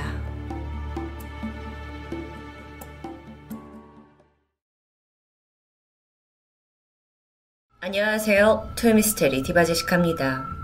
코로나가 확산된 이래 작년부터 주말마다 도심에 산을 찾는 사람들의 수가 빠르게 늘어나고 있습니다. 특히나 나이 드신 분들의 취미로만 여겨졌던 등산이었는데 최근엔 20, 30대 친구들도 즐기는 모습을 자주 볼 수 있었죠. 그런데 아주 오래전부터 국내 등산가들 사이에서 유명한 괴담이 떠도는 한 산이 있습니다. 심지어 이곳에서 심령 현상을 목격했다는 증언도 이어지고 있죠. 그곳은 바로 경기도 가평군에 위치한 해발 1267m의 명지산입니다. 명지산은 경기도에서 두 번째로 높은 산인데 주변이 보수공사가 잘 되어 있지 않고 또 코스가 다소 험난해서 베테랑 등산객들 사이에서도 난이도가 높은 곳으로 알려져 있다고 합니다. 하지만 이 산이 악명을 떨치게 된 건 단순한 지형 때문만은 아니었죠. 명지산에 있는 귀목고개라는 곳은 산악인들뿐만 아니라 일반인들에게도 알려져 있는데요. 심지어 과거 TV 프로에서 종종 실화 사연이 소개되기도 했습니다. 과연 어떤 사연이 있는 것일까요? 때는 시간을 거슬러 1950년대 말, 당시의 대한민국은 6.25 전쟁이 쓸고 간 이래 피난민들이 집과 가족을 잃고 하루하루 겨우 끼니를 때우면서 떠돌이 생활을 하던 그런 시절입니다. 그나마 산은 공격을 피할 수 있는 안전한 곳으로 생각이 됐지만 먹을 게 부족하고 밤이 되면 야생동물과 추위에 고통을 받을 수밖에 없었죠. 특히나 가평에 있는 명지산은 돌도 많고 구불거리는 길목이 많아서 사람이 거주하기에는 결코 쉽지 않은 곳이었습니다. 하지만 여차저차 여기까지 떠밀려온 사람들이 골짜기 주변에 터를 잡아 집을 짓기 시작했죠. 그래봤자 겨우 세네 가구만 있는 작은 동네가 형성됩니다. 주변에 먹을거리를 제대로 구할 뭐 시설은 전혀 없었는데요. 이후 이 사람들이 작은 규모로 농사도 짓고 수확한 작물들을 어, 좀 걸어가서 오일장에 내다 팔기 시작합니다. 그 오일장까지의 거리는 꽤나 가야 했어요. 그나마 뭐 벌어들이는 것도 겨우 생계를 유지할 정도였죠. 당시 그곳에 거주하고 있던 중년의 여성 박 씨는 장날에 이제 나가서 작물을 팔고 집으로 돌아오던 길이었습니다. 그러던 중 문득 명지산의 한 고개 앞에서 잠시 걸음을 멈추게 돼요. 이 고개는 나무들이 마치 터널을 만드는 것처럼 길목을 에워싸고 있는 형태였는데 어둡고 가파른 지형입니다. 음산한 기운에 사람들은 이 길을 좀 피하는 추세였는데 그날 박 씨는 귀가가 늦어졌고 또 집에는 굶주린 애들이 기다리고 있었기 때문에 어쩔 수 없이 이 고개를 넘어가기로 결정하죠. 그렇게 얼마나 걸었을까요? 갑자기 뒤에서 인기척이 느껴졌습니다. 사람의 목소리인 것 같은데요. 늦은 밤에 나 같은 사람이 또 있나? 그러려니 하면서 발걸음을 재촉했는데 그 목소리가 점점 귓가에 가까워지는 듯 했습니다. 그리고 웬 젊은 여성의 목소리였죠. 아줌마, 같이 가요. 워낙 어두웠기 때문에 가뜩이나 이제 무섭던 박 씨가 어 사람이 있네 싶었고 차라리 잘 됐다라는 마음에 그래요 라고 답을 하고는 발걸음을 좀 늦춰서 여성이 곁으로 다가오기를 기다렸습니다. 하지만 아무리 기다려도 그 목소리의 주인공은 오지 않았죠. 아니 아무런 형상조차 보이지 않았습니다. 헛걸 들었나? 싶어서 자신을 의심하던 박 씨는 다시 집으로 향하는데 또다시 분명하게 여자의 목소리가 들립니다. 같이 가요. 같이 가요. 등골이 쭉벽 서면서 박 씨가 천천히 뒤를 돌아봤지만 아무도 없었습니다. 사람의 손일까 아닌 것 같죠. 박 씨는 앞만 보면서 막 달리다시피 걸음을 재촉했어요. 그런데 이때 어디선가 막 사람들이 웅성거리는 소리가 들려옵니다. 마치 시장에서 나는 소리? 차라리 다행이잖아요. 아, 주변에 사람들이 있구나 싶어서 두리번 거리는데 소리의 출처가 전혀 느껴지지 않습니다. 왜냐면 그 웅성거리는 소리는 자신의 바로 발 아래, 땅에서 나고 있기 때문이에요. 그때부터 박 씨는 그냥 귀를 막고 빠르게 달렸다고 합니다. 그렇게 고개를 넘었고 그제서야 다시 한번 뒤를 돌아봤지만 여전히 그곳에는 아무도 없었고 아무런 소리도 들리지 않았습니다. 이 이야기가 명지산에서 전해지는 유명한 귀목곡의 괴담입니다. 그런데 이 괴담이 현대에 와서 또 한 번 이어지게 되는데요. 그때로부터 수십 년이 지난 1985년 12월, 한 산악 잡지 소속 박영래 기자와 그의 후배 이태영 기자가 취재차 명지산을 등반하게 됩니다. 이곳저곳을 등반하면서 이제 그 당시가 겨울이었기 때문에 눈 오는 풍경을 카메라에 담았고 즐겁게 이제 시간을 보내고 있던 중 점점 해가 저물었고요. 이들은 하산을 위해 명지산 귀목고개를 넘어가게 됩니다. 그리고 이때 이들의 뒤로 저기요 하는 젊은 여성의 목소리가 들렸죠. 주변에 민가가 있었기 때문에 두 기자는 뭐 동네 여성이 있을 수 있다고 생각했습니다. 하지만 뒤를 돌아봤을 땐 아무도 없었죠. 분명 목소리를 들었는데 두 사람이 갸우뚱 거리면서도 혹시 뭐 주변에 도움이 필요한 사람이 뭐 기슭에서 이렇게 나를 부르나 하고 살펴봤지만 아무도 보이지 않습니다. 그리고 다시 발걸음을 옮겼을 때 뒤에서 들려오는 소리. 같이 가요. 같이 가요. 후배 이태영 기자에 의하면 분명 그 소리는 좀 달랐다고 합니다. 공기 중에서 마치 메아리처럼 웅웅 울려서 들리는 여자의 목소리. 그 소리가 들리는 순간 두 사람이 그 자리에 얼어붙을 수밖에 없었다고 합니다. 그날 명지산엔 눈이 왔습니다. 그리고 그 절경을 기자들이 찍으러 갔던 거죠. 사람이 있었다면, 누군가 따라왔다면, 분명 인근에 발자국이 찍혀 있어야 했지만, 그들이 온 길을 다시 봤을 때, 아무런 것도, 아무런 발자국도 존재하지 않았습니다. 공포에 질린 두 사람이 황급히 산을 내려가기 시작했죠. 그 사이 해는 완전히 졌고 주변은 더 캄캄해졌습니다. 그리고 바로 그때 이번엔 땅 속에서 여성이 흐느끼는 그런 막 우는 소리가 들려왔고요. 이내 그 소리가 와글거리는 사람들의 소리로 바뀝니다. 박영래 기자에 따르면 시장에서 날 것 같은 소리가 분명히 땅 속에서 들렸다. 라면서 당시 상황을 표현했죠. 이 일은 두 사람 중 한 사람만 들었다고 했다면 뭐 환청이다 라고 할 수 있겠지만 성인 남자 둘이 선명하게 들은 일이었기 때문에 정말 이 산에서 내려와서도 두 사람은 쉽게 믿을 수가 없었다고 합니다. 그리고 계속 의구심이 들었고 결국 두 사람은 다시 가평 명지산으로 가게 됐죠. 혹시 근처의 마을 사람들은 산에 얽힌 무언가를 알지 않을까라는 생각에 이렇게 사람들을 찾아다녀 보다가 인근 마을에서 10대째 살고 있는 박종규 이장님을 인터뷰하면서 그 모든 것에 답을 알아내게 됩니다. 때는 1950년 6.25 전쟁이 한창이던 시기입니다. 마침내 인천 상륙작전이 성공했고 인민군이 북한 쪽으로 후퇴하던 때였죠. 그들의 퇴로는 가평군 상판리에서 명지산 귀목고개로 이어지는 바로 그 길목이었습니다.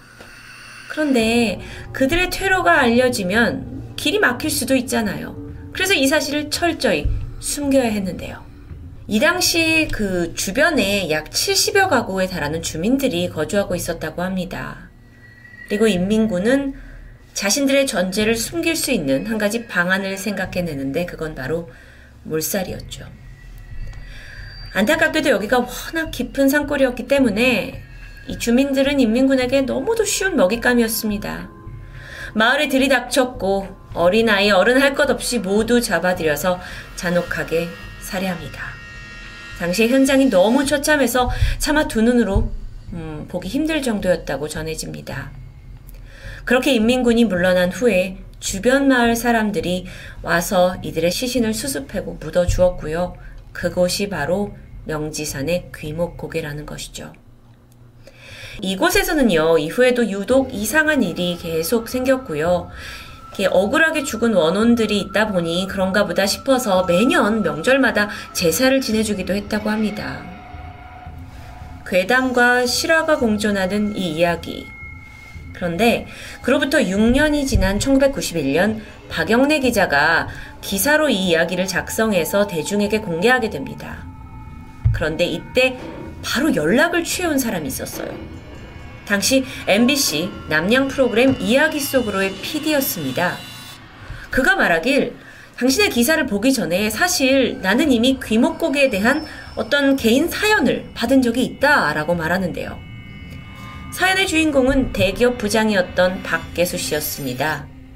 5년 전이었던 1986년 12월, 그 역시 귀목고개를 지나던 중 웬 여성이 같이 가요! 라는 부름을 받았고 뒤를 돌아봤는데 아무도 없었다!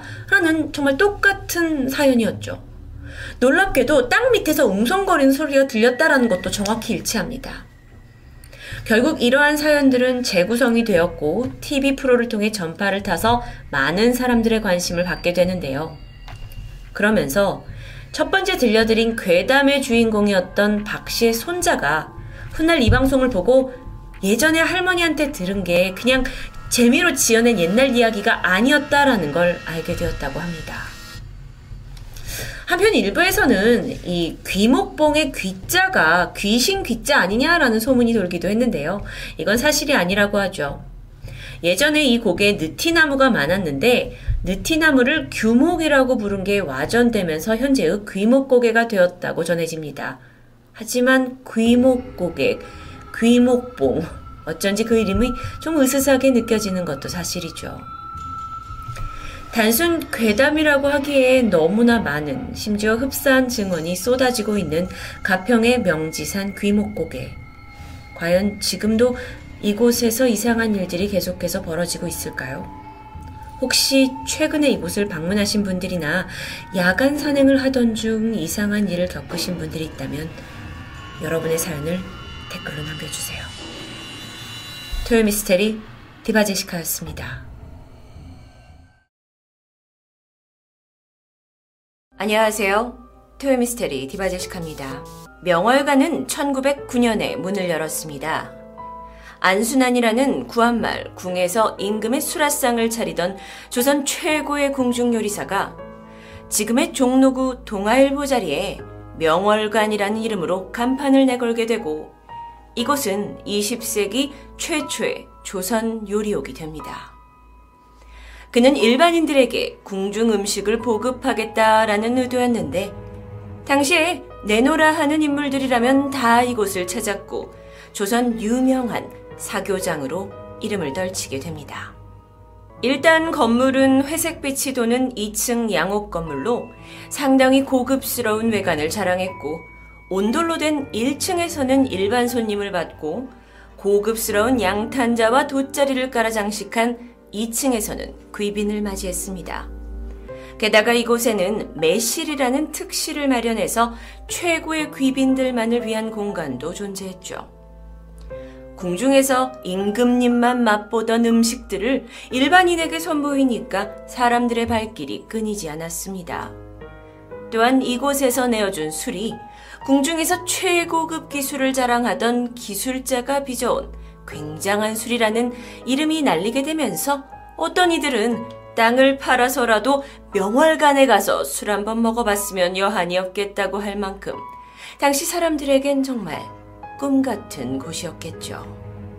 그런데 명월관이 오픈한 지 얼마 지나지 않은 1910년, 강제적인 한일 합병 조약이 체결되고 일제가 궁중 아악을 없애고자 관기제도를 폐지합니다.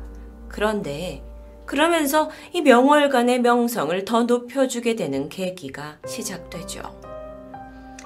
당시 궁에는 가무를 행하던 기녀들이 쫓겨나다시피 궁을 나와야 했는데 이 기녀들은 조합을 만들어서 궁 밖에서도 그 맥을 이어오고자 연주회를 열기도 하고 또 이 명월관과 같이 연주할 수 있는 요정에 들어갑니다. 그러면서 궁중 기녀들 중 최고라 불리는 이들이 다수 명월관에 영입이 되었고요. 이로 인해 명월관은 음식과 술, 장소와 볼거리까지 모든 것을 갖추게 됩니다. 명월관이 유례없는 호황을 누리게 되자 서울 곳곳에는 경쟁하듯이 홍천관, 영흥관, 해청관이라는 요리집이 생겨났지만 명월관은 그 명성을 이어가며 정말 최고의 부자들과 조선 총독부 관리, 고위급 친일파 등등이 이곳을 자주 찾게 되고 술을 마시면서 많은 밀담을 나누었던 것으로 전해집니다.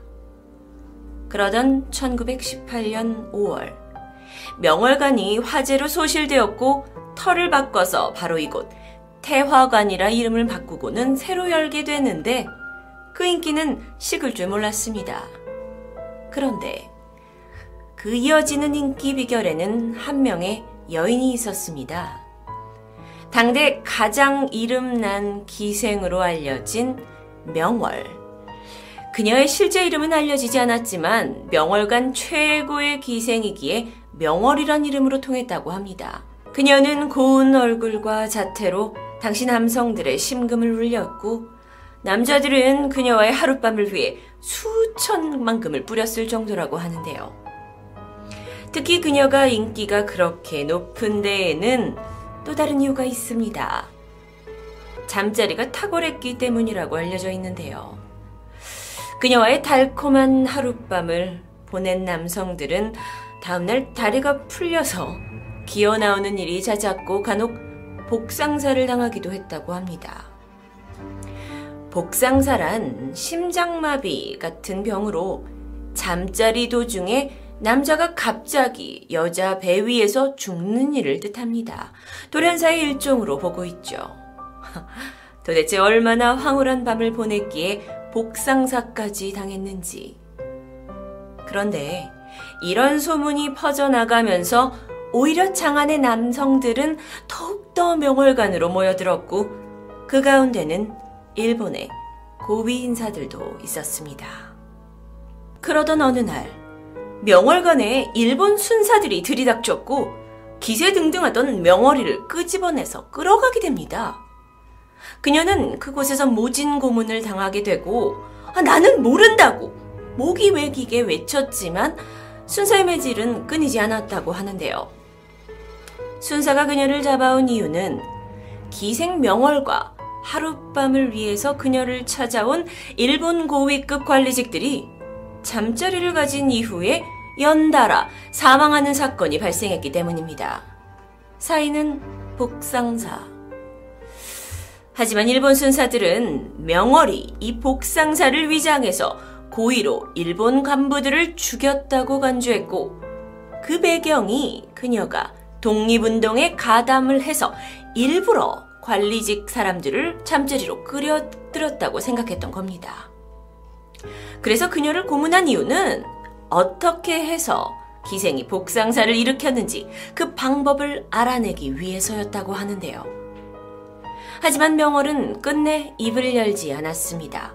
그리고 결국 모진 고문 끝에 사망하고 맙니다. 그렇게 당대 최고의 기생으로 불렸던 명월의 불빛은 희미하게 꺼졌고 그 존재는 그렇게 잊혀지는 듯 했습니다. 그리고 100년이라는 시간이 지나 2000년대 후반, 소위 국과수, 국립과학수사연구원이라는 이 명칭이 붙여지기 전부터 이곳 연구원들 사이에 전해지던 괴담이 있습니다. 그런데 그 괴담 속에 명월이라는 이름이 오르락내리락 거린다는 이야기가 퍼지게 되죠. 그 사연을 좀 더 파헤치면 국가수 연구관 비동 부검실 312호에 일제강점기부터 내려오는 미해결 사건의 증거물이 보관된 곳에 지난 60여 년 동안 작동 중인 냉동고가 있는데 그곳에 포르말린 용액이 든 두 개의 병에서 그 괴담이 시작됩니다. 전해지는 이야기에 따르면 한 개의 병에는 목이 잘린 사람의 얼굴이 들어있고 또 다른 병에는 여성의 생식기가 들어있다고 하는데요. 이 생식기가 기생 명월의 것이라는 것입니다.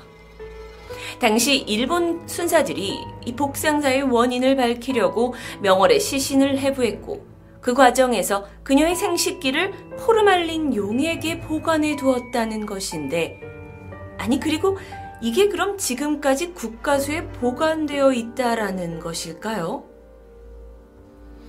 사실 생각해보면 일제강점기를 벗어나 이념 전쟁을 지났고 민주주의 국가까지 일궈낸 21세기 대한민국에 정말 그런 끔찍한 물건이 보관되어 있다라는 것은 쉽게 믿어지지가 않았습니다. 하지만 너무도 충격적이게도 그것은 사실로 드러납니다. 그러던 2010년 시민단체 문화재 제자리 찾기의 해문 스님이 이 사실을 알게 되고 나서 기자를 통해 국가수에 정식 문의를 하고 사실 확인을 하게 됩니다. 국가수 측에서는 이 역사적인 의미 때문에 그것을 함부로 폐기할 수도 없었기에 그저 비공개로 보관하고 있었다고 전하는데요. 그들도 처리 방법에 대해서 적절한 규정이 없어 고민하고 있던 차였는데 마른 시일 안에 해결 방안을 찾겠다는 답변이 돌아왔습니다. 즉, 국가수 어딘가에 일제강점기 기생의 생식기가 있음을 공식 인정하는 답변이었죠. 안타깝게도 국가수에는 이 생식기의 주인이 누구인지에 대한 기록은 전혀 남아있지 않습니다. 이 사실을 알게 된 후에 시민단체는 서울중앙지법에 여성 생식기 보관 금지 청구의소를 제출하고요. 국가수에 보관된 인체 표본을 인도적인 차원에서 적절한 조치를 취해달라 하고 요구하게 됩니다. 아니, 아무리 역사적인 보관일 수 있다 하지만 본인의 의사와 상관없이 한 여성의 생식기를 포르말린 용에게 표본 안에 해서 보관한다는 것은 정말 망자에 대한 예우가 아니잖아요. 그리고 사망한 사람에 대해 죽어서까지 성적 수치심을 들게 하는 심각한 인격적 침해라는 것을 지적합니다. 아무리 식민지 시기에 벌어진 일제의 반인륜적인 만행이지만 지금까지 이걸 보관하면서 합당한 조치를 취하지 않고 있다는 것은 분명 잘못된 일이었습니다. 그리고 얼마 후 국가수에서 현장 검증이 이루어집니다. 지하 부검실 두께 1m 정도 되는 두꺼운 차단문이 4개나 열렸고요.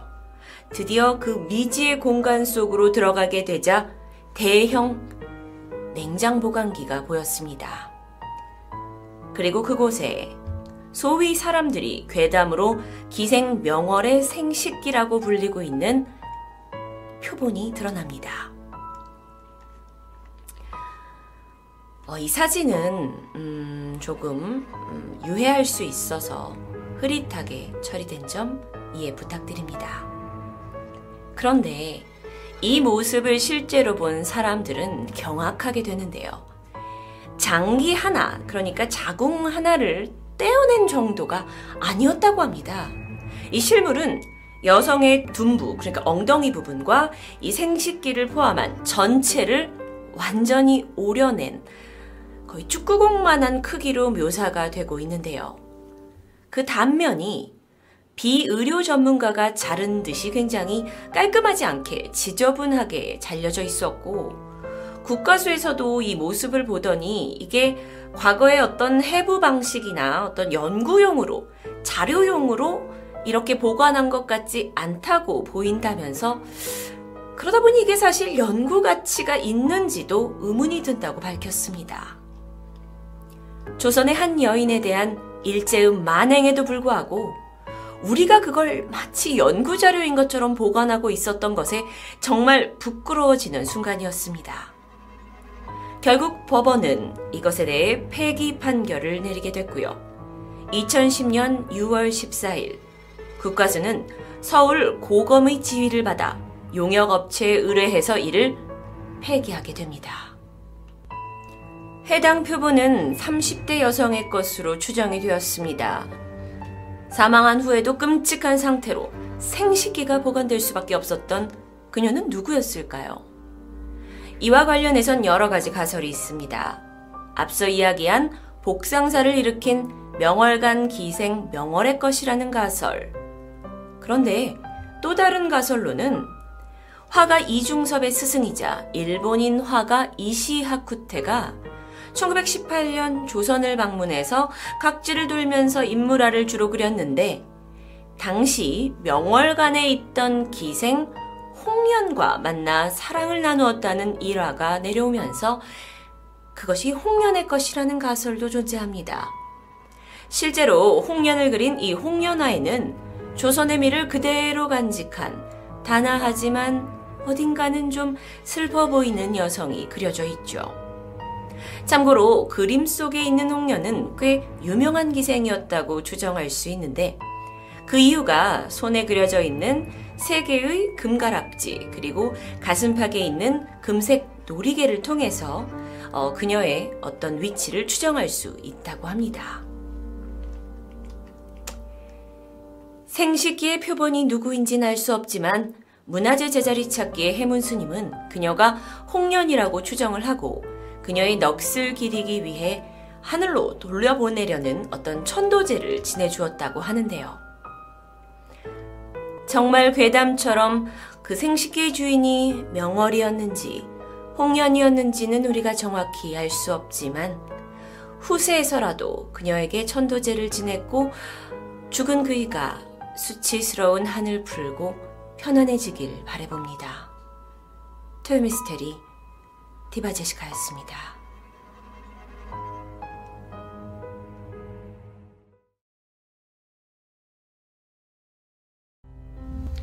안녕하세요. 토요미스테리 디바제시카입니다.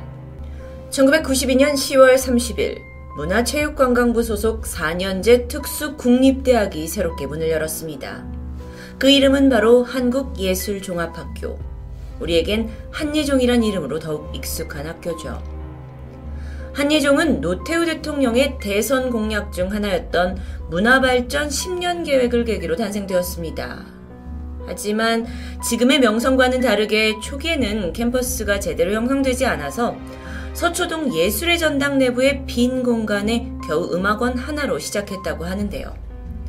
그러다 점차 규모를 키워갔고 현재 서울엔 성북구 석관동과 서초구 서초동, 종로구 와룡동까지 총 3개의 캠퍼스가 있습니다. 한예종은 소위 한국 예술계의 엘리트 학교입니다. 음악, 연극, 영상, 무용, 미술, 전통예술까지 크게 6개의 분야에서 전문적인 예술가를 양성하는 것을 목표로 하죠. 뭐 예체능을 전공하는 학생에게는 꿈의 학교라고 해도 과언이 아닐 텐데요. 그러다 몇 년 전 국내 SNS에서 한예종의 이름이 떠들썩하게 오르내린 적이 있습니다. 본인이 이 학교 학생이라는 글쓴이가 교내에서 겪었던 이상현상을 커뮤니티에 올리면서 시작됐는데 그 후로 마치 기다렸다는 듯 다른 학생들이 오싹한 경험담들을 줄줄이 쏟아내기 시작했죠. 물론 어느 학교든 뭐 괴담 하나쯤은 존재합니다. 학교가 예전에 공동묘지였다더라부터 시작을 해서 흔한 이야기들이 있죠. 그런데 한예종 괴담은 유독 재학생들뿐만 아니라 외부인들까지도 구체적인 스토리가 이어지고 있는데요. 사실상 30년 정도밖에 안 된 꽤 젊은 학교인데 이 재학생들 사이에서 매년 새로운 괴담이 쏟아지고 있는 이상한 상황입니다. 토요 미스테리 국내 괴담편을 진행하게 되면 반드시 나도 거기서 이런 일을 겪었다라는 댓글이 밑에 나오게 되는데 혹시 그런 분이 있으시다면 자유롭게 남겨주세요. 우선 모든 괴담의 중심이 되는 곳은 바로 본 캠퍼스라고 불리는 성북구 석관동 캠퍼스입니다. 지난 2004년의 어느 날 중간고사를 앞두고 별관에서 늦은 시간까지 환한 불이 새어나오고 있었죠. 이곳은 미술원 작업실이 있는 곳이었는데 전공 특성상 밤을 새서 과제를 하는 일이 뭐 흔했기 때문에 이건 이상한 일이 아니었습니다. 그날은 한 씨를 포함한 네다섯 명의 학생들이 함께 그림을 그리고 있었습니다. 다들 집중하느라고 뭐 시간이 그냥 한참 흘렀고요. 밤을 지나서 새벽으로 넘어가던 그때 갑자기 어디선가 깔깔거리는 웃음소리가 들립니다. 근데 이게 아주 평범한 목소리가 아닌 기괴하고 소름 끼친 웃음소리. 몰두하던 학생들은 다들 고개를 들어서 서로를 쳐다봤죠. 그러다 누군가 말합니다. 야, 연기과 학생들인가 봐. 아, 그럴 수 있죠. 학생들은 다시 작업을 이어갔습니다. 그런데 잠시 후 누군가 에어컨을 킨 걸까요? 작업실 안에 서서히 한기가 들기 시작했어요. 곧이어 다들 몸을 움츠리면서 추위를 느끼기 시작하던 그때 작업실 구석에서 처음 보는 남자의 형상이 눈에 띄었습니다. 한 씨가 물었죠. 누구세요? 그런데 이 말이 끝나기가 무섭게 남자가 공중으로 떠오르더니 작업실 천장을 뚫고 자취를 감춰버렸습니다.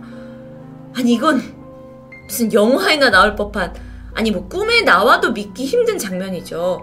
하지만 모두가 분명 그 자리에서 그 장면을 똑똑히 목격했고 너무 놀래서 소리를 지르면서 밖으로 뛰쳐나가게 되는데요. 아, 이 이야기를 전달해도 그 누구도 쉽게 믿지 않을 것 같았습니다. 그래서 다음날 학생들이 트라우마가 가시지 않은 채, 뭐, 어제 본 걸 쉽사리 말도 못하고 있었는데, 그러다 한 씨가 아주 조심스럽게 어제 본 걸 다른 학생에게 설명하자 돌아오는 대답이 더 놀라웠어요. 그 작업실에서 그런 일이 일어난 게 한두 번이 아니라는 거예요. 이미 재학생들 사이에서는 수직 상승 귀신이라는 이름으로 꽤나 자주 목격된다고 합니다. 그들이 본 건 진짜 무엇이었을까요? 이뿐만이 아니라 석관동 캠퍼스 본관에 있는 영상원. 이곳 지하에는 두 평쯤 되는 편집실 공간들이 골방처럼 이렇게 쭉 복도를 따라서 이어져 있다고 합니다. 영화과 학생들이 작업을 하면서 밤을 새는 경우가 많은 곳이죠. 그 당시 영화과에 재학 중이던 박 씨가 어느 날 새벽 3시까지 작은 편집실 한 곳에서 몰두하고 있었습니다. 마감 시간이 타이트해서 반드시 오늘 밤 끝내야 하는 일이었기 때문에 시간 가는 줄 모르고 있었죠. 그런데 그때 누군가 문을 두드렸습니다. 아, 누구세요? 대답이 없어요. 아, 그냥 들어와요! 귀찮은 듯 말했지만 여전히 고요했습니다. 순간 그의 집중력이 흐트러졌고 살짝 짜증이 난 박 씨는 결국 일어나서 문을 확 젖혔는데 복도에는 아무도 없었습니다. 고요한 정적만이 흐르고 있었죠. 한청을 들었나? 그런데 저쪽에 불이 새어 나오는 다른 편집방이 있어서 문을 열었고 거기에 작업하던 학생한테 물어봅니다. 그도 분명 자기 문은 아니지만 다른 곳에서 녹화하는 소리를 들었다고 말하는데요. 어, 이렇게 편집실에서 있었던 이 정도의 일은 사실 한예종 학생들에게 놀랄 일은 아닙니다. 선배들에 따르면 한예종 영상원 편집실에서는 1년에 꼭 두세 번 새벽 3시가 되면 누군가 노크만 하고 사라지는 일들이 종종 있어 왔다고 하는데요. 한편 별관 지역에는 미술원과 전통예술원으로 쓰이는 건물이 있습니다. 여길 구관이라고 불리는데 여기는 내부 구조가 특이하게도 한자 날일자 구조입니다. 그러니까 가운데를 중심으로 천장이 뚫린 중정이 있다고 볼 수 있겠죠. 이어진 복도를 따라서 강의실과 방들이 있고요. 어느 날 그곳에서 작업을 하던 학생 최 씨. 화장실을 가기 위해서 복도로 나선 참이었습니다. 늦은 시간이었고 밖은 굉장히 어두웠지만 그나마 뭐 복도에 불 몇 개가 켜져 있어서 엄청난 공포감을 느낄 정도는 아니었어요. 그런데 그때 저 앞에 어떤 사람이 복도 코너를 슥 돌아서 사라지는 게 보였습니다. 거기가 화장실 쪽이었기 때문에 최씨 역시 별 생각 없이 그 길을 따라갔고 복도에서 코너를 돌았죠? 그런데 그 순간 저 멀리 끝에서 또 한 번 복도 끝에서 코너를 도는 사람이 보였습니다. 아까 그 사람이에요. 이 복도의 구조는 앞서 설명했듯이 날일자로 가로와 세로의 길이가 다릅니다. 그렇기 때문에 앞에서 코너를 돌고 있는 사람이 뒤따라오는 사람을 기다리지 않는다면 매번 코너를 도는 모습을 같은 타이밍에 보긴 힘든 구조예요. 정사각형이었다면 가능했겠죠. 그렇다면 앞에 있는 사람이 계속 최 씨가 자신의 뒷모습을 보기를 기다렸다가 움직였다는 걸까요? 아니 뭐 유독 그때 걸음이 느렸을 수도 있지 않냐라고 생각할 수 있지만 이 일은 최 씨만 겪은 게 아닙니다. 한 학생은 아는 사람인 줄 알고 반가워서 계속 쫓아갔는데 어쩐지 코너를 아무리 돌아도 거리가 절대 좁혀지지 않더라. 라고 털어놨고요. 그렇게 몇 번이고 뒷모습만 보다가 결국 건물만 몇 바퀴 뱅뱅 돌았다라고 합니다. 이 복도에서 자신의 뒷모습만 보여주는 그 존재는 과연 누구였고 왜 계속 이 건물을 맴돌고 있는 걸까요? 이런 여러 가지 한예종 괴담은 학생들 사이에서 빠르게 번졌습니다. 그러던 중 마침 연극원 학생들이 흥미로운 아이디어를 생각해내요. 이 학교 괴담을 축제 소재로 승화시켜 보자는 거였죠.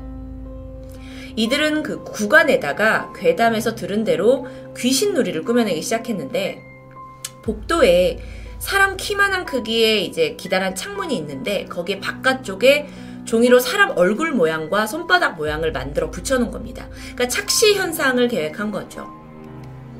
축제날 해가 졌고 한창 무르익던 그때 멤버들은 갑작스럽게 내부 전원을 내려버립니다. 이후에 자동으로 복도 곳곳에 비상등이 켜졌어요.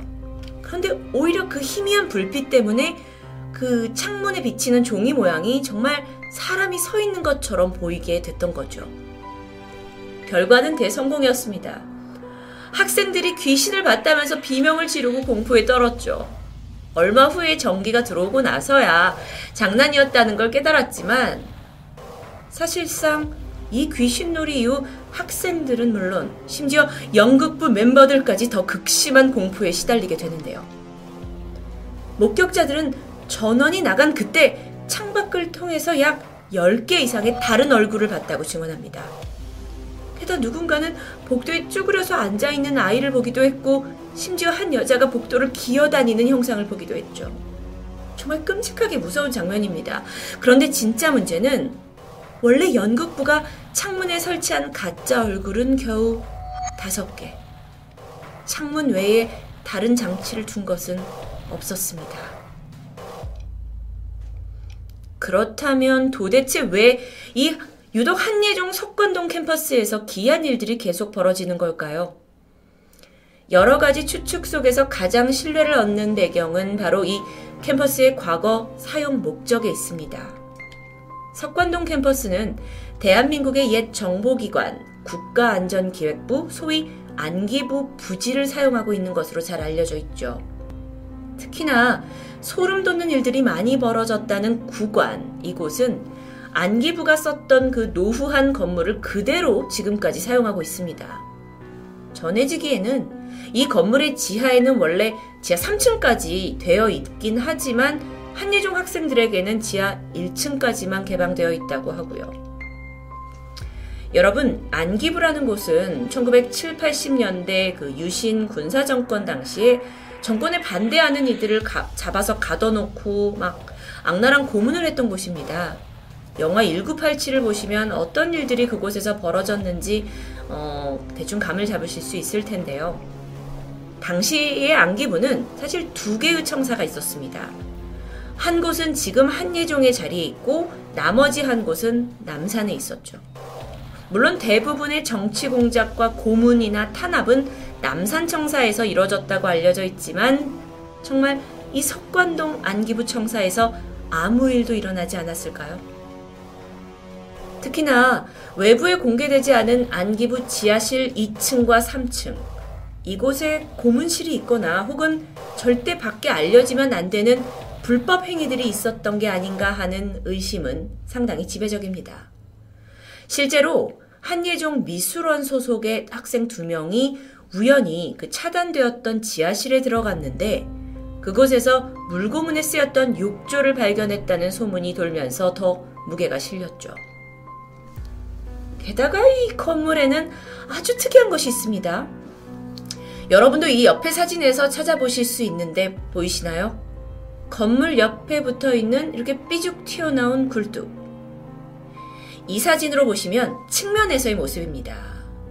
도저히 용도를 알 수 없는 굴뚝인데 전해지기를 이 굴뚝이 지하실 어딘가와 연결이 되어 있고 그곳에서 사망한 시신을 소각하는 용도였을 것이라는 루머가 이게 정말 루머인지 뭐 사실상 전해지기 이유는 기정사실처럼 알려지고 있습니다. 이게 끝인 줄 아시겠지만 한예종에는 또 한 가지의 의문의 장소가 있죠. 기숙사 근처에 있는 지름 10m 정도 되는 작은 연못이에요. 여기는 예전 안기부 시절에 음기를 누르기 위해 만들었다는 설이 전해지는데요. 그래서 이름 역시 음지못으로 불렸죠. 이후에 안기부가 사라지고 이 한예종 캠퍼스가 들어서면서 학교 측에서 보수 작업을 한다 하면서 연못에 흙을 파내게 되는데 그곳에서 의문의 시신 세 구가 나왔고 그들의 신원이 확인되지 않았다는 이야기도 전해집니다. 그들은 도대체 무슨 연고로 죽음을 맞이하고 이 연못에 숨겨져 있던 걸까요? 그러다 몇 년 후에 한예종 학생 한 명이 실종되는 일이 발생해요. 그 학생의 물건이 연못 근처에서 발견되었고 며칠 후에 안타깝게도 그 학생은 음지못, 그 연못 안에서 숨진 채 발견됐죠. 그런데 당시 이 음지못의 깊이는 결코 사람이 빠져서 죽을 만큼 위험하지 않았습니다. 충분히 빠져나올 수 있었어요. 그런데 도대체 왜 학생이 이곳에서 죽은 채 발견됐는지는 아직까지도 의문으로 남아 있습니다. 이쯤 되니까 아니 한예종이 왜 안기부의 잔해를 철거하거나 리모델링하지 않고 그대로 쓰고 있는지가 궁금해지는데요. 일각에서는 뭐 그럴 만한 이유를 추정합니다. 바로 이곳에서 억울하게 죽은 이들의 한을 달래기 위해서 오히려 춤과 음악을 울릴 수 있는 전통 예술원으로 여기를 한예종이 선택했다라는 이야기죠. 은밀하게 교내에서 매년 굿을 벌린다는 확인되지 않은 소문도 나돌고 있습니다. 그저 처음에는 흔한 서울에 있는 한 학교의 대학교의 괴담일 거라고 시작한 한예종 괴담이었는데 이 학교 건물이 사실 한국의 참담한 과거를 남긴 옛 안기부였다는 것에 이 괴담이 어딘가 오싹하고도 안쓰럽게 느껴집니다. 정말 억울하게 죽은 이들의 원혼이 학교 내부에 떠돌고 있는지 그 진위업은 확인할 수 없습니다. 하지만 아직까지도 풀이 없는 소강로 굴뚝에서 연기가 난다든지 기숙사 복도에서 벼랑간 문 긁는 소리가 난다는 이런 괴담들은 끊이지 않고 있죠. 도대체 왜 매년 한예종 괴담은 추가되고 있는 걸까요? 토요미스테리 디바제시카였습니다.